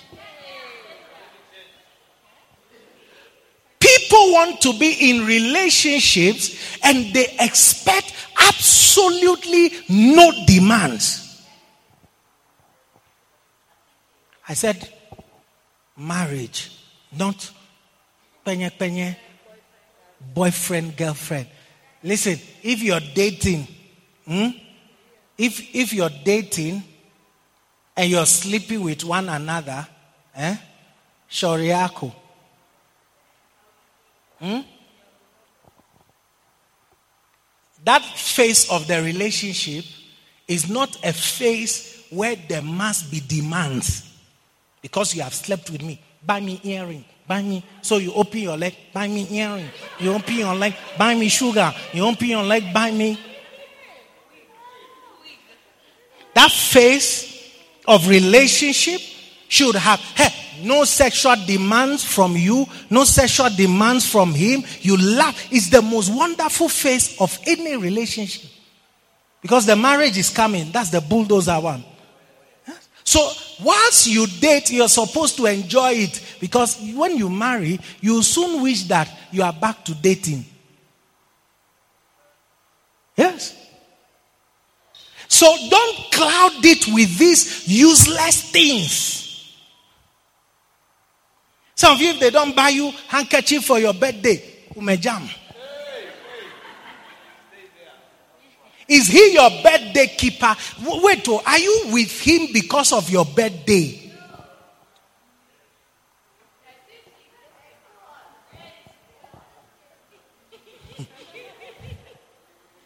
that face should have absolutely no demands. Yes? If he feels like buying you tamu, on the day he buys you the tamu, appreciate God for his life for the tamu. Oh, Unaona? But you see, when, listen, watch this. Whenever, young men, listen, whenever you enter a sexual relationship with a woman, be ready. She feels entitled to something from you. I don't know what who trained women to think like that.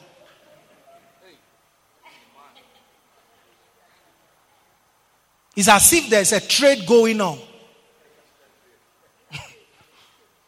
For whoever made you believe it, huh? Is it? That's why I don't like this church.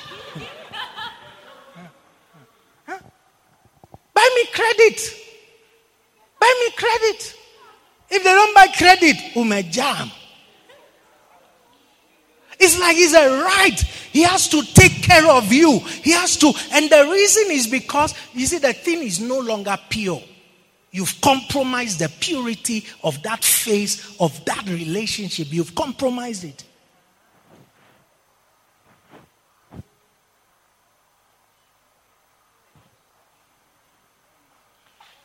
He has paid your dowry. He has come, brought you before God's altar to bear witness to that holy matrimony. When you go home, you don't have to ask Him he will provide food. You don't have to ask him, he will provide steamer. You don't have to ask him, he will provide shoes. You don't have to ask him, he will provide clothes. Is it a demand? No. Responsibility. But now, since unafungua mapema,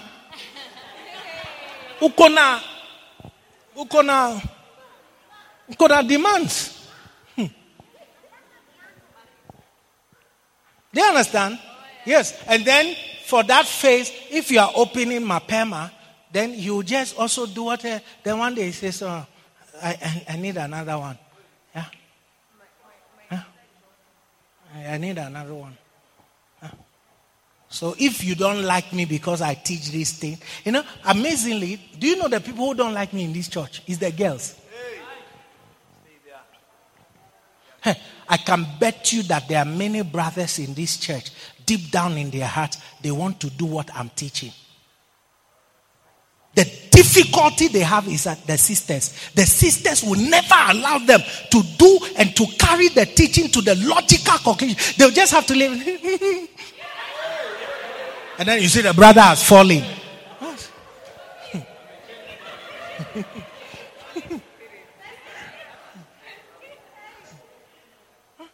and I can tell you for sure, it's the same reason somebody will come here, pick a so called daughter from the church and approach them. Many of you seated here, you are not stable. Anybody can approach you. Yes. Shame on you. Sister, shame on you. I said, sister, shame on you. Yes. Anybody can come here as long as they speak lo- the love language. They'll pick you from here. That's it.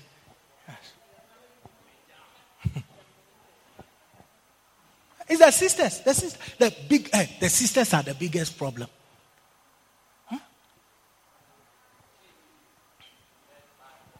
Mm, this one person is talking against us. Who should I talk against? I said, You are the biggest problem.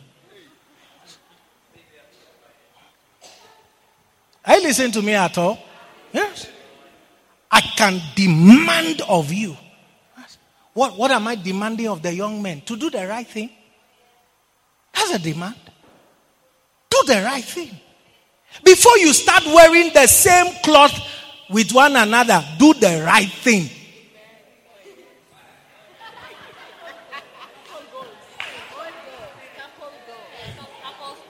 I don't care if you live here and go and put it as your DP. I don't care. I said before you start wearing the same, you have not qualified and you have not paid the price to wear the same color of clothes.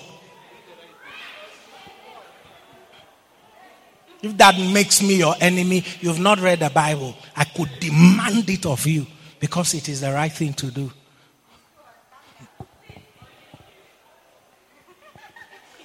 At which, at which point in my existence will I allow a young man to come pick my daughter and go live with my daughter without doing the right thing? At which point in my if I won't allow it for my daughter and I'm establishing the relationship that gives me the authority over some of you, not all of you, but over some of you. I'm establishing it without doubt. I got you to this point where you can now sit down. Some of you, you have not masturbated for the last two months. It's a blessing. I'm anointed.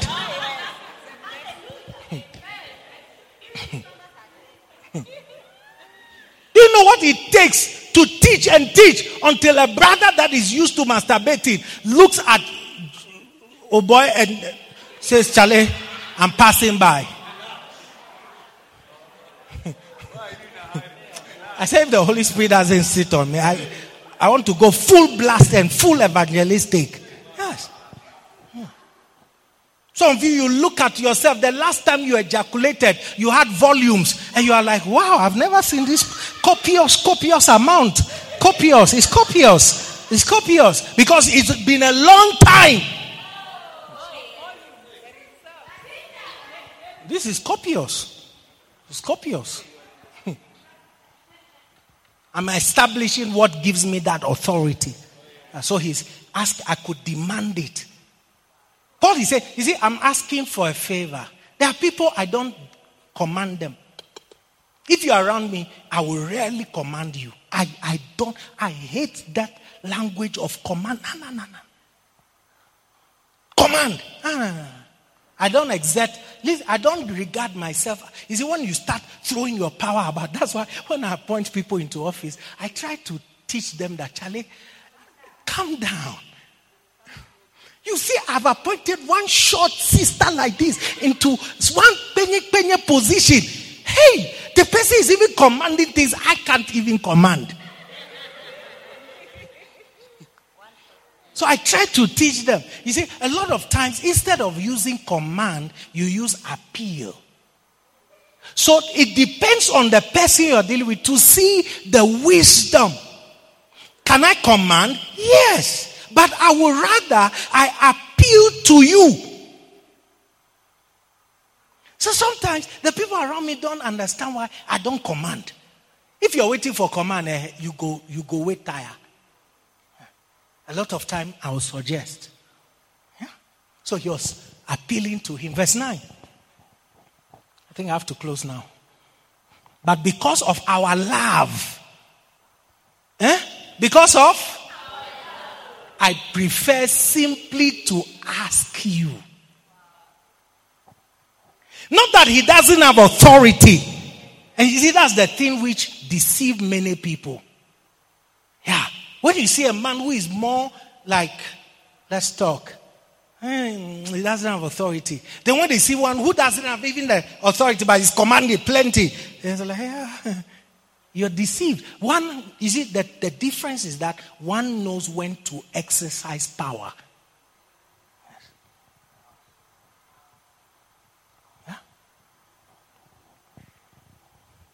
Like there are some people, they come to this church like they are doing a favor. Hmm? I can command them to stop that nonsense. But I teach it. Peradventure, do we hear me? Yeah, because of our love. do, do, do, you get it? Yeah. Because of what? Our love. I prefer simply to what? Ask you. Sometimes, eh, never put your father in a position where he has to use his power. You may not endure it. When he's at the level of asking, make use of it. I've spoken wisdom to you. Do you understand? Until you see, one day when one day I took water and I washed my hands off some people's case. When he's asking, is when wisdom do it. Do it. Like where I come from in West Africa. Hey, father, until one day your father started and said, I disown you. You see that your father is a rich man, but now you are under the bridge eating yesterday's ugali that fell from the uh, takataka by mistake. You, you, then you see. You see, when he's asking you, apply wisdom. When you see a man who can command you, rather asking you.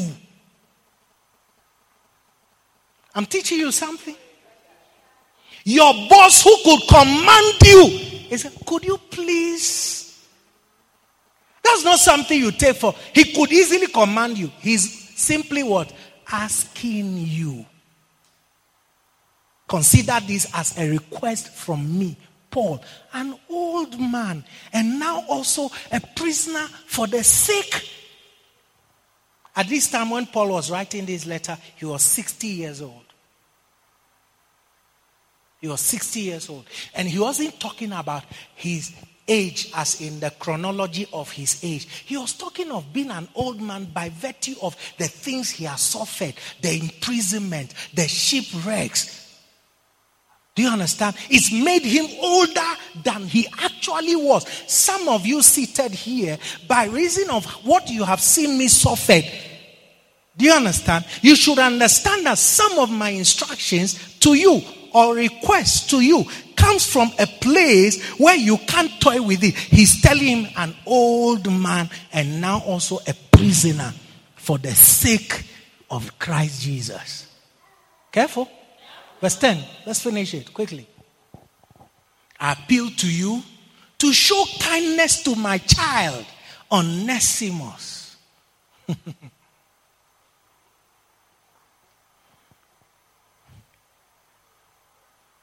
I became his father in the faith while here in prison.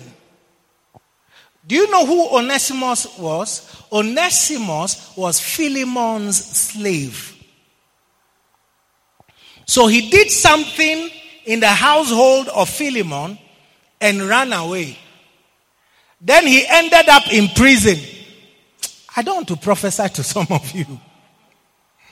He ended up in prison. Who does he meet? He meets Paul. Did you get it? So while in prison, Paul ensures that Philip, uh, um, Onesimus is now saved. So he's now his father in the faith. Many of you seated here, I'm your father in the faith.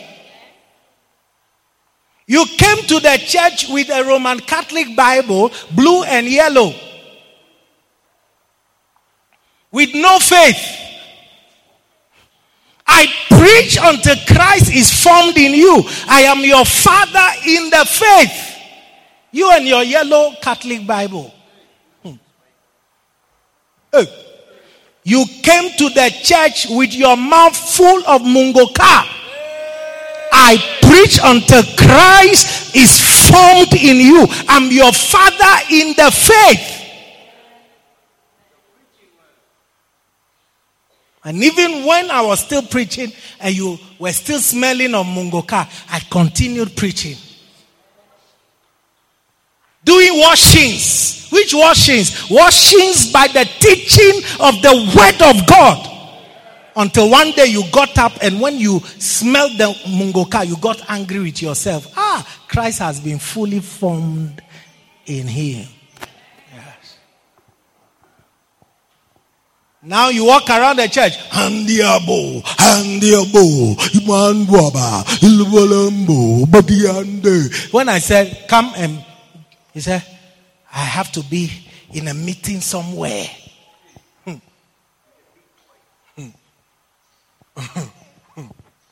Now Christ is formed in you. You have forgotten who is your father in the faith.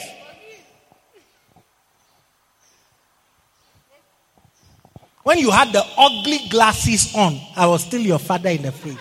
Now, if you wear designer glass, I, I, I, because you're looking at me through designer glass, I, I don't qualify to be your father.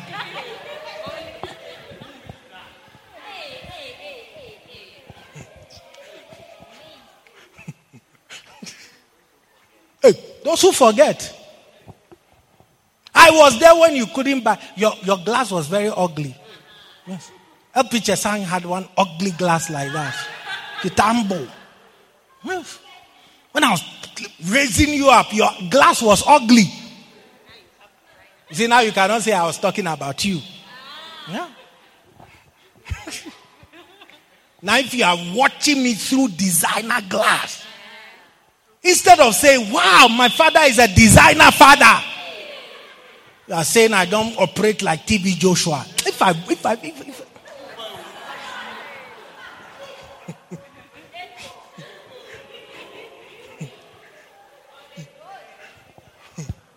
I became his father in the faith while here in prison. Yes.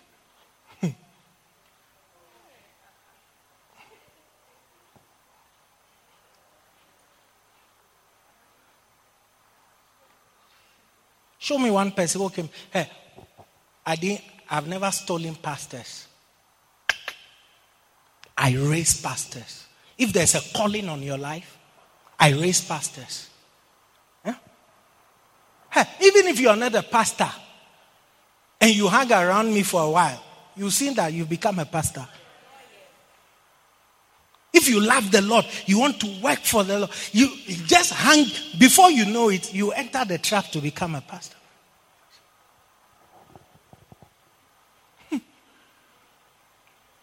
As Pastor Edwin, where he was going before he, he got, Christ was formed in him. Yes. Some of you, you were on your way to armed robbery. and when we met and we started preaching Christ, now Christ is formed in you. Yes. Hey, some of you, eh, all the pictures you take eh, before, you couldn't take them.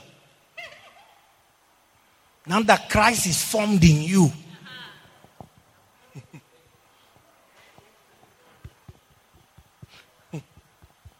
hey! If you like get angry, I'm teaching. So he's telling Philemon that your slave who offended you, I'm now his what? Father. Some of you, when I, I sat in a meeting not too long ago of two sisters who were fighting. And in that meeting, there was something that was in contention. And one of the sisters was demanding it. Give it back to me. Hey, I've been here. Next year, April will be my 15 years of being in this country. I've never been in any pastoral meeting. I've sat on pastoral meeting discussing people's problems, you know, resolving issues. I've never sat in a meeting where somebody talked in that tone and that manner, like in that meeting. Like my presence didn't even mean anything to the person. I want it back. I want it back. I'm like, so I started playing back all my meetings. If anybody has ever talked this way. I sat there. You should see me subdued. So I was trying to make an appeal to this young. Could you kindly let it go? I, I want it back. I, I, I need it. I need it. Nobody in my years of being in pastoral meet in meetings where even people were about to be slapped. Do, do, do you understand? I've never seen that kind of And that day I knew something was wrong. And you see, when you take that path, when you take that path where you come, and the, the listen, the people I'm talking about, I've seen grow. I've seen you sat there trying to do homework. Today, that fatherly it means nothing to you. I'm, I'm, you see, I'm still on the same. In case you are wondering, what am I teaching? I'm teaching my son.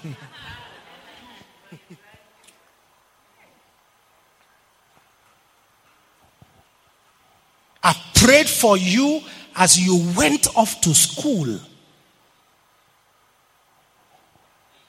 Today, today, this young lady, I don't need to. I, who, I don't. Who is talking? Now? I instead of following what I'm teaching, you are you are following something else. This young lady, I can command her. Do you understand? Sit down. No explanation. Sit down. Do you know what she was doing when I found her? Ukona, ukona, ukonayo, ukona.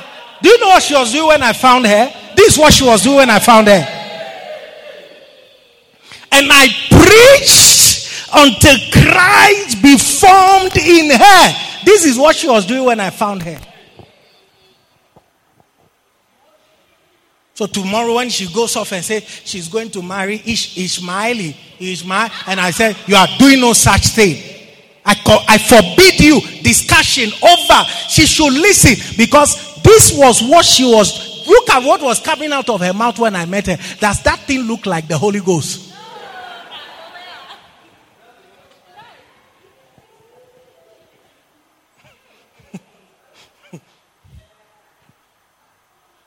When I met her, her brains was half cooked.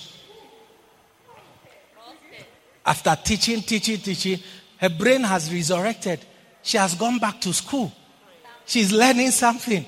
The other day she was trying to teach me something she was learning in school. And I said, if I was this one, your brain just resurrected the other day. Christ is formed. Should I now beg? You are good you're a good assistant.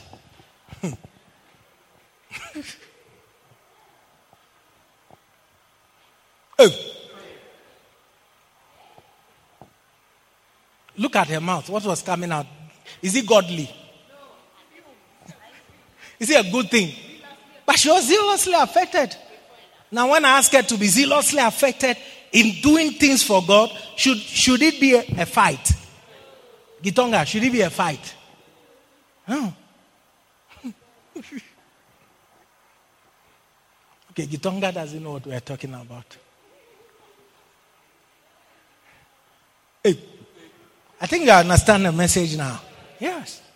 So, you see, Philemon will soon know the place of Paul in his life. But Paul is establishing that Onesimus is my son in the faith. If you are fighting with her and I ask you to forgive her, it settles the matter. Huh? This church, they are not fair at all. Other people will be offending other people, and then they'll be just using apostolic authority to just. How about my healing? How about my healing? You see, it's about who is asking you. It's not your brother. You're fighting in the house with your, your brother, and then your mother comes and says, Stop! It's, it's not up for discussion. It's about who is asking you. If your fellow, like I used to fight with my brother a lot. And sometimes my younger sister is trying to be the referee, and it can never work. Sometimes in settling a fight, it's about who is stopping the fight. Yeah? You can be fighting down here the street, and then other people fight, you fight. But if you're fighting and then you see, um, is it KDF, those guys with a stick? KDF? GSU. If a GSU come to settle the fight, once you see the guy, Charlie, nobody will tell you, just do what you are being told. So it's about who is stopping the fight. What it means is that there are certain levels of relationship where you should believe that this person is enough to tell you what I kai. Yes. You're fighting with your husband. You sit in front of me. And then I'm telling you, I want you to forgive. I want you to. Hey, Apostle, you don't know what I'm talking about. I, eh, eh, eh. GSU is saying, stop fighting. I'm going to argue with GSU.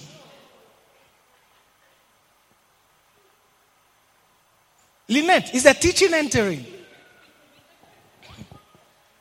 One day, Lynette jam, I'm a jam, over the color of a t shirt. what she wanted to do to the person who took his her purple book t-shirt. you want to take something from Hallelujah? Is a purple colored t-shirt. Lawyers are in love with purple. When they go, and anyway, purple has a spiritual significance.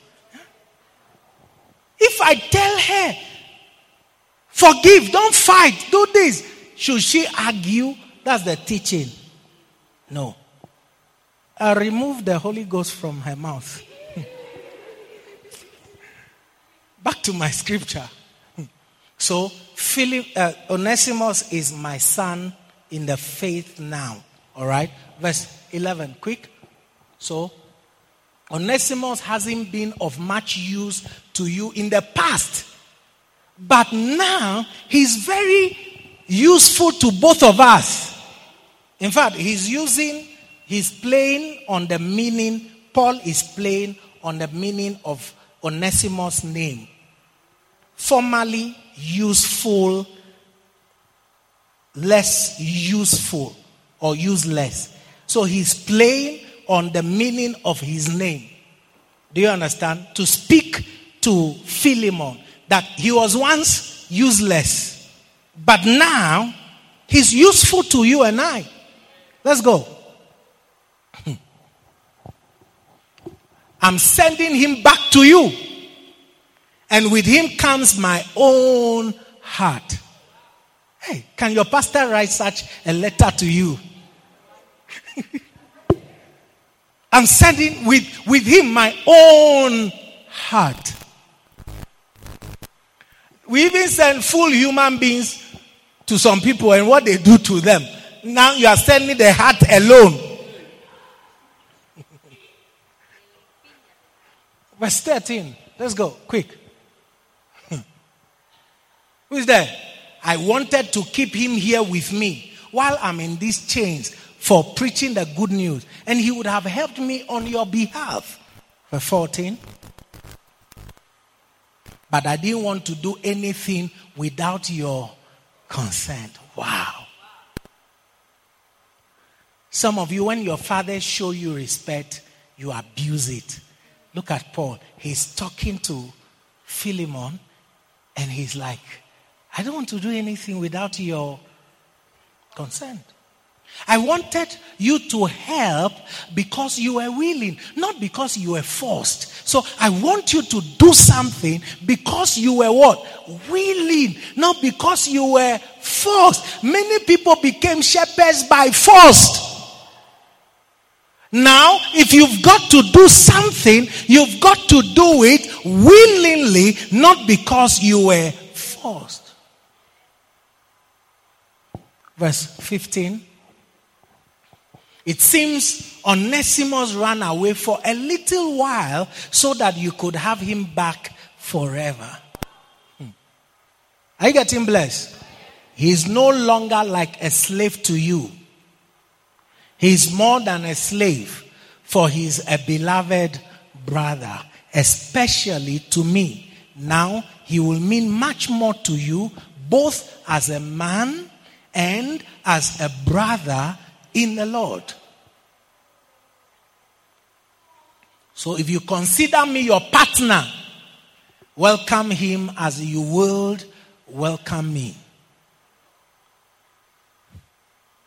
If he has wronged you in any way or owes you anything, charge it to me.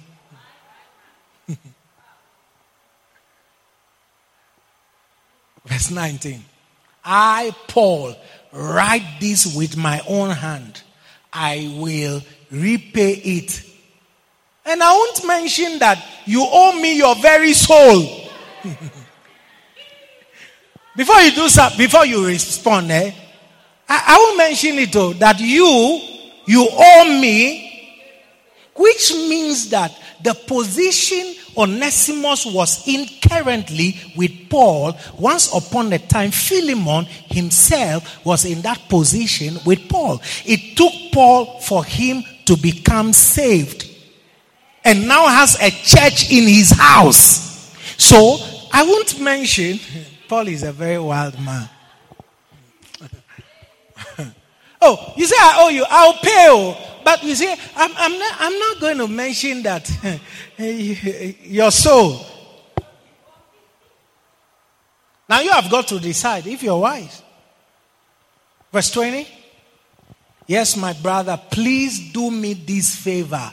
He's talking to a man who owes him his soul. To do him what?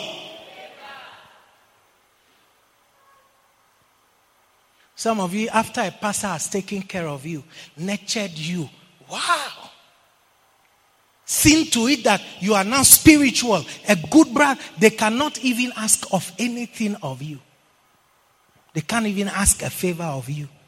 Do this favor for me, for the Lord said, Give me this encouragement in Christ. I am confident as I write this letter that you will do what I ask and even, but we know you. Oh. One more thing. Please prepare me a guest room for me. For I'm hoping that God will answer your prayers and let me return to you soon. Epaphras, my fellow prisoner in Christ Jesus, sends you his greetings. So do Mark, Aristarchus, Demas, and Luke, my co workers. May the grace of the Lord Jesus Christ be with your spirit. I feel like telling somebody, may the grace of our Lord Jesus Christ be with your spirit.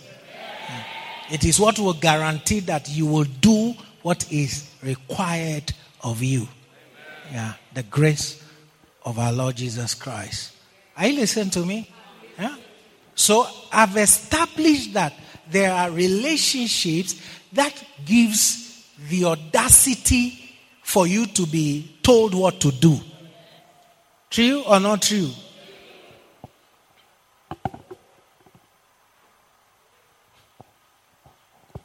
And those who cannot nurture that relationship don't go far. Amen. Next week, Sunday, final part of my son. Yes. Oh, you, you gotta be here. I think it's the Sunday the Holy Ghost will not sit on me. Sunday, I'm going to revisit all my messages in my son.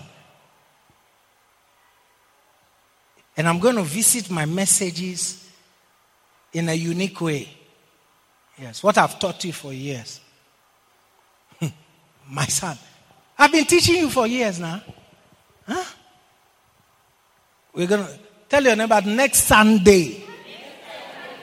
We shall revisit the messages. My son. My son. Rise up on your feet. You can take your card now, right, with your problem, put it in front of you.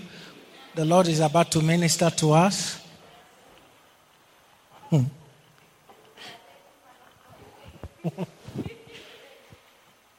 Say, prophesy, Papa.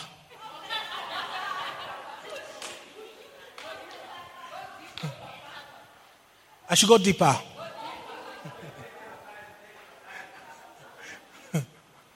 I should enter.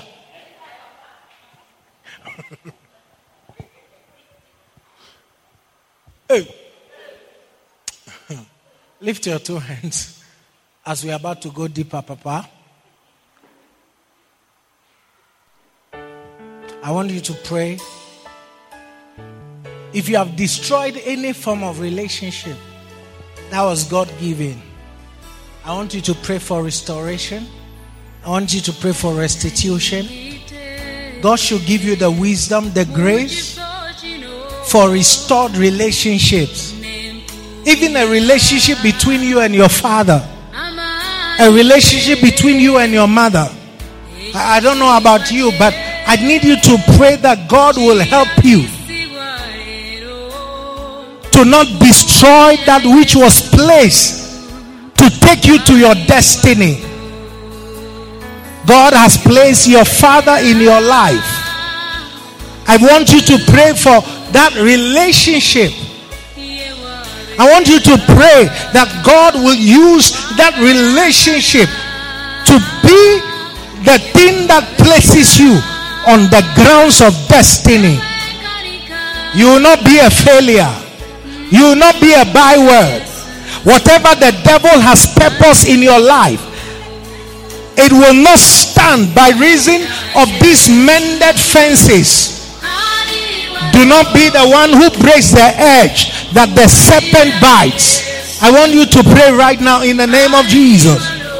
Oh, yes, oh, yes, oh, yes. I cannot hear you. Lift your voice. Pray. Pray. Pray for your life.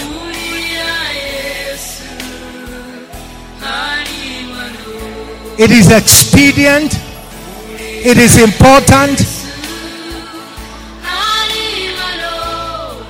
Wherever God is taking you, it is important that this relationship, even that of your father, that of your mother,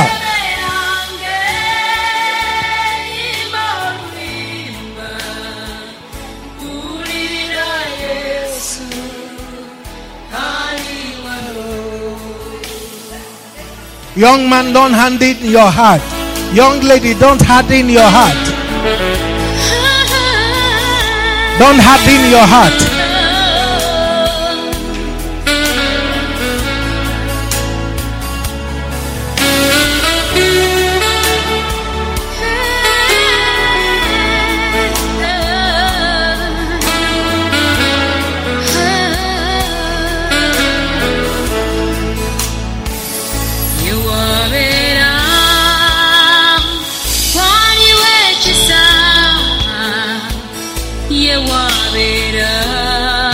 Yes, Lord. Yes, Lord. Yes, Lord. We stand before you in Zion. Whatever trappings of the enemy.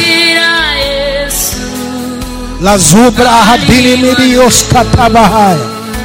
That we have stepped foot in Zion. We are escaping snares.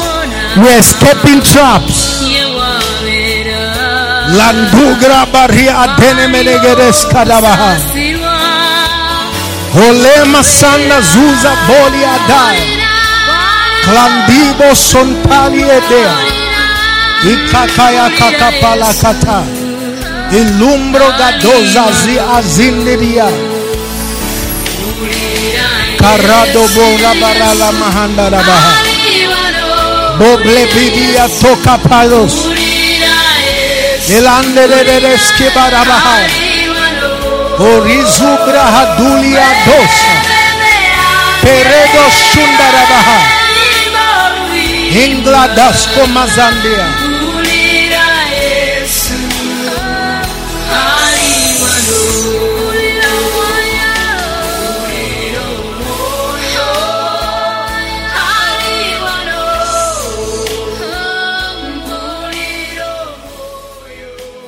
Now listen carefully.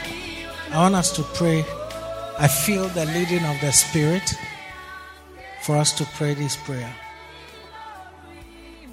When the enemy wants to destroy your life, one of the first things he will do is to remove divinely placed relationships in your life. One of which is a father, one of which is a mother. I listen to me. Listen carefully. A lot of people think that the book of Malachi talks about tithe. And that's it. You'll be surprised that God's final words, the moment God spoke these last words in Malachi, he never spoke again for another 400 years until John the Baptist came and said, Prepare ye the way. That is the first time God sent a word again. What did he say in the last words of Malachi? He says, and in that day he will send he, these two messengers. And he says, it is to turn the heart of the fathers. Behold, I will send you, send, okay, give me just the last words. Good. And he shall turn the heart of the fathers to the children, and the heart of the children to their fathers, lest I come and smite the earth with a curse. So when you read the last chapter of Malachi, God's emphasis is on the connection between sons and fathers. And when it is not working, there is an introduction of a curse. So, those of you who sit down and say, oh, My father doesn't talk to me, I'm, I'm fine. You see, a curse has been introduced and you are unaware of it. Some of you, that is what is fighting you. I'm no longer talking to my mother. A curse has been introduced. He's to turn the heart of the fathers to the children and the heart of the children to their fathers. Even if you know Ephesians 6 4 or not.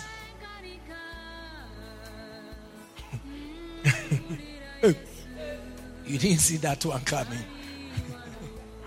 Do you understand what I'm saying? Yes. When it's not working, there is an introduction of what? A curse. Look, look, listen, listen. All it took for Ham to destroy his generation was for him to dishonor his father. I want you to pray this prayer. Listen to me.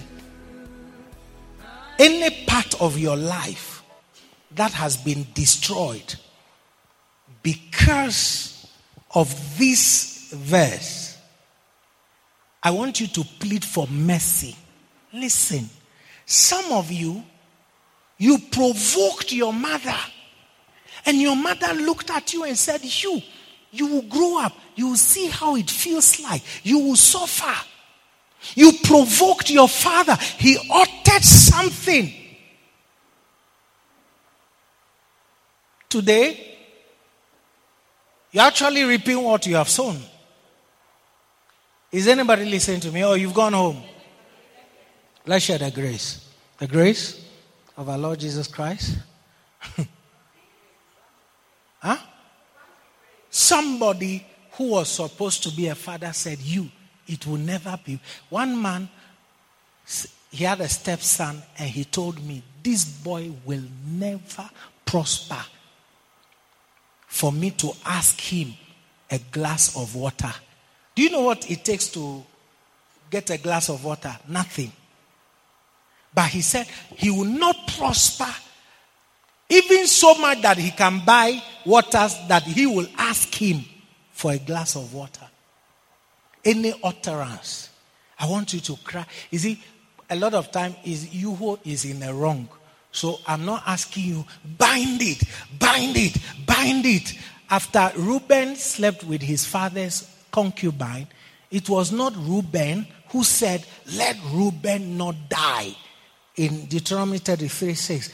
And may his men not be few. No, it was Moses who came later. Do you understand? And tried to mitigate the curse by his pronouncement. Reuben is dying. Let him not die, and may his men not be few. As for you, I'm asking you, in fact, call it Mercy Sunday.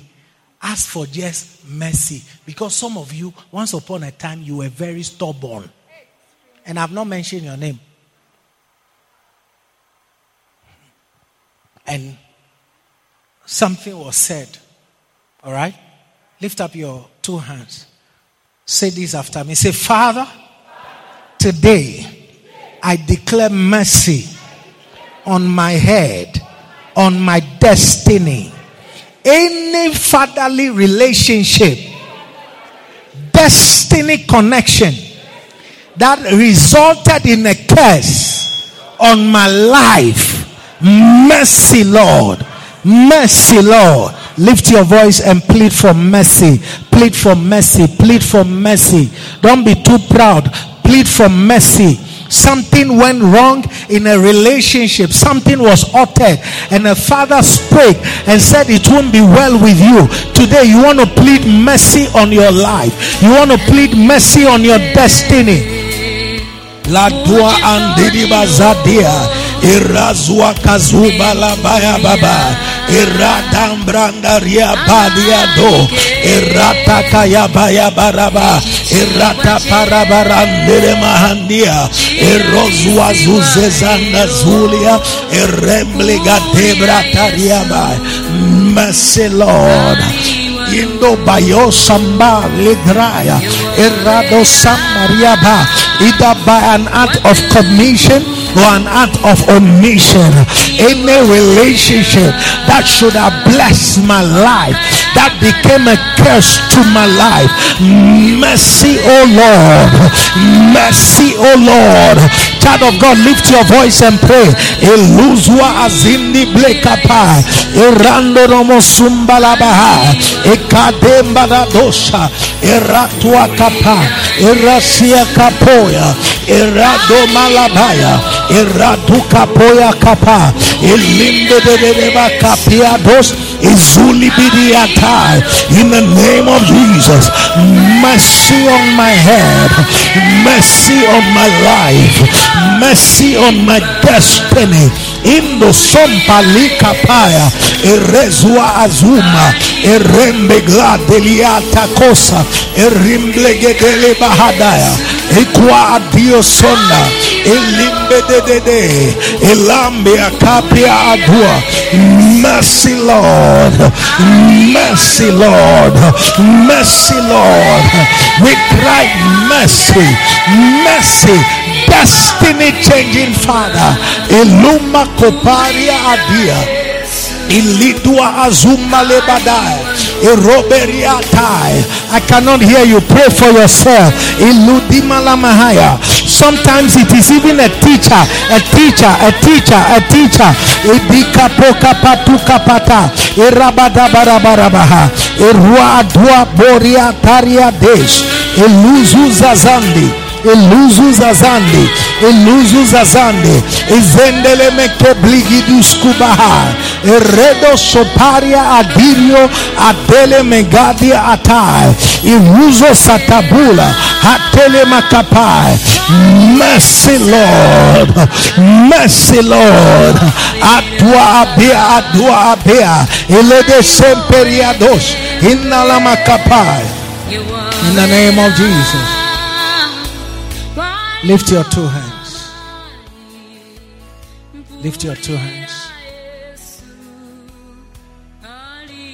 Father, just like Moses in Deuteronomy 33 6 declared over Reuben and declared over the tribe of Reuben, I stand here today and I declare over Reubens in the building any man or woman that is suffering the effects of spoken curses as a result of dishonor in relationships pertaining to authority.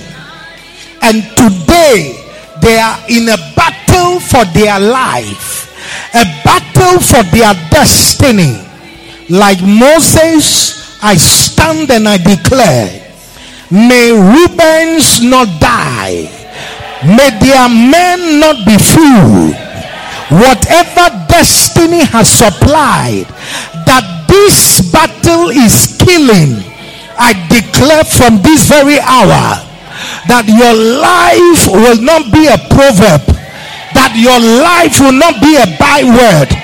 Whatever spiritual missile has been sent to destroy your life, in the mighty name of Jesus, I declare by the power of the Holy Ghost, you are free in the name of Jesus. Any battle you are in, the battle of your life, the battle of your destiny, the battle of your existence, today by the word of Yeshua HaMashiach, I release the mercy of God over your life. What was calculated for your distraction, I declare it shall turn out for your good. I declare over you in Zion, all things will work together for your good after today. In the mighty name of Jesus, any form of battle that has clouded your glory Anyone that has vowed that it shall not be well with you, I declare, oh Lord, that your mercy will milli- against this pronouncement in the mighty name of Jesus. Let your mercy, oh Lord, intervene in this matter in the mighty name of Jesus. I speak over your life. It is well with you. Your wasted years are restored to you. Your life will find balance. Your f- life will find meaning. Your life will find purpose. From this very hour, the heavens over your head is open and mercy is poured on your life. Whatever the enemy decreed, mercy says no. Whatever the enemy has declared will come to pass, mercy has declared no. Mercy has declared no. You are walking under the canopy of divine mercy in the name of Jesus. Thank you, Father. Thank you, Holy Spirit. In Jesus' name. Amen. Give the Lord a big clap offering. I can't hear you. I can't hear you. You can do better. Amen. Please have your seats. Are you blessed? I can't hear you. Are you blessed?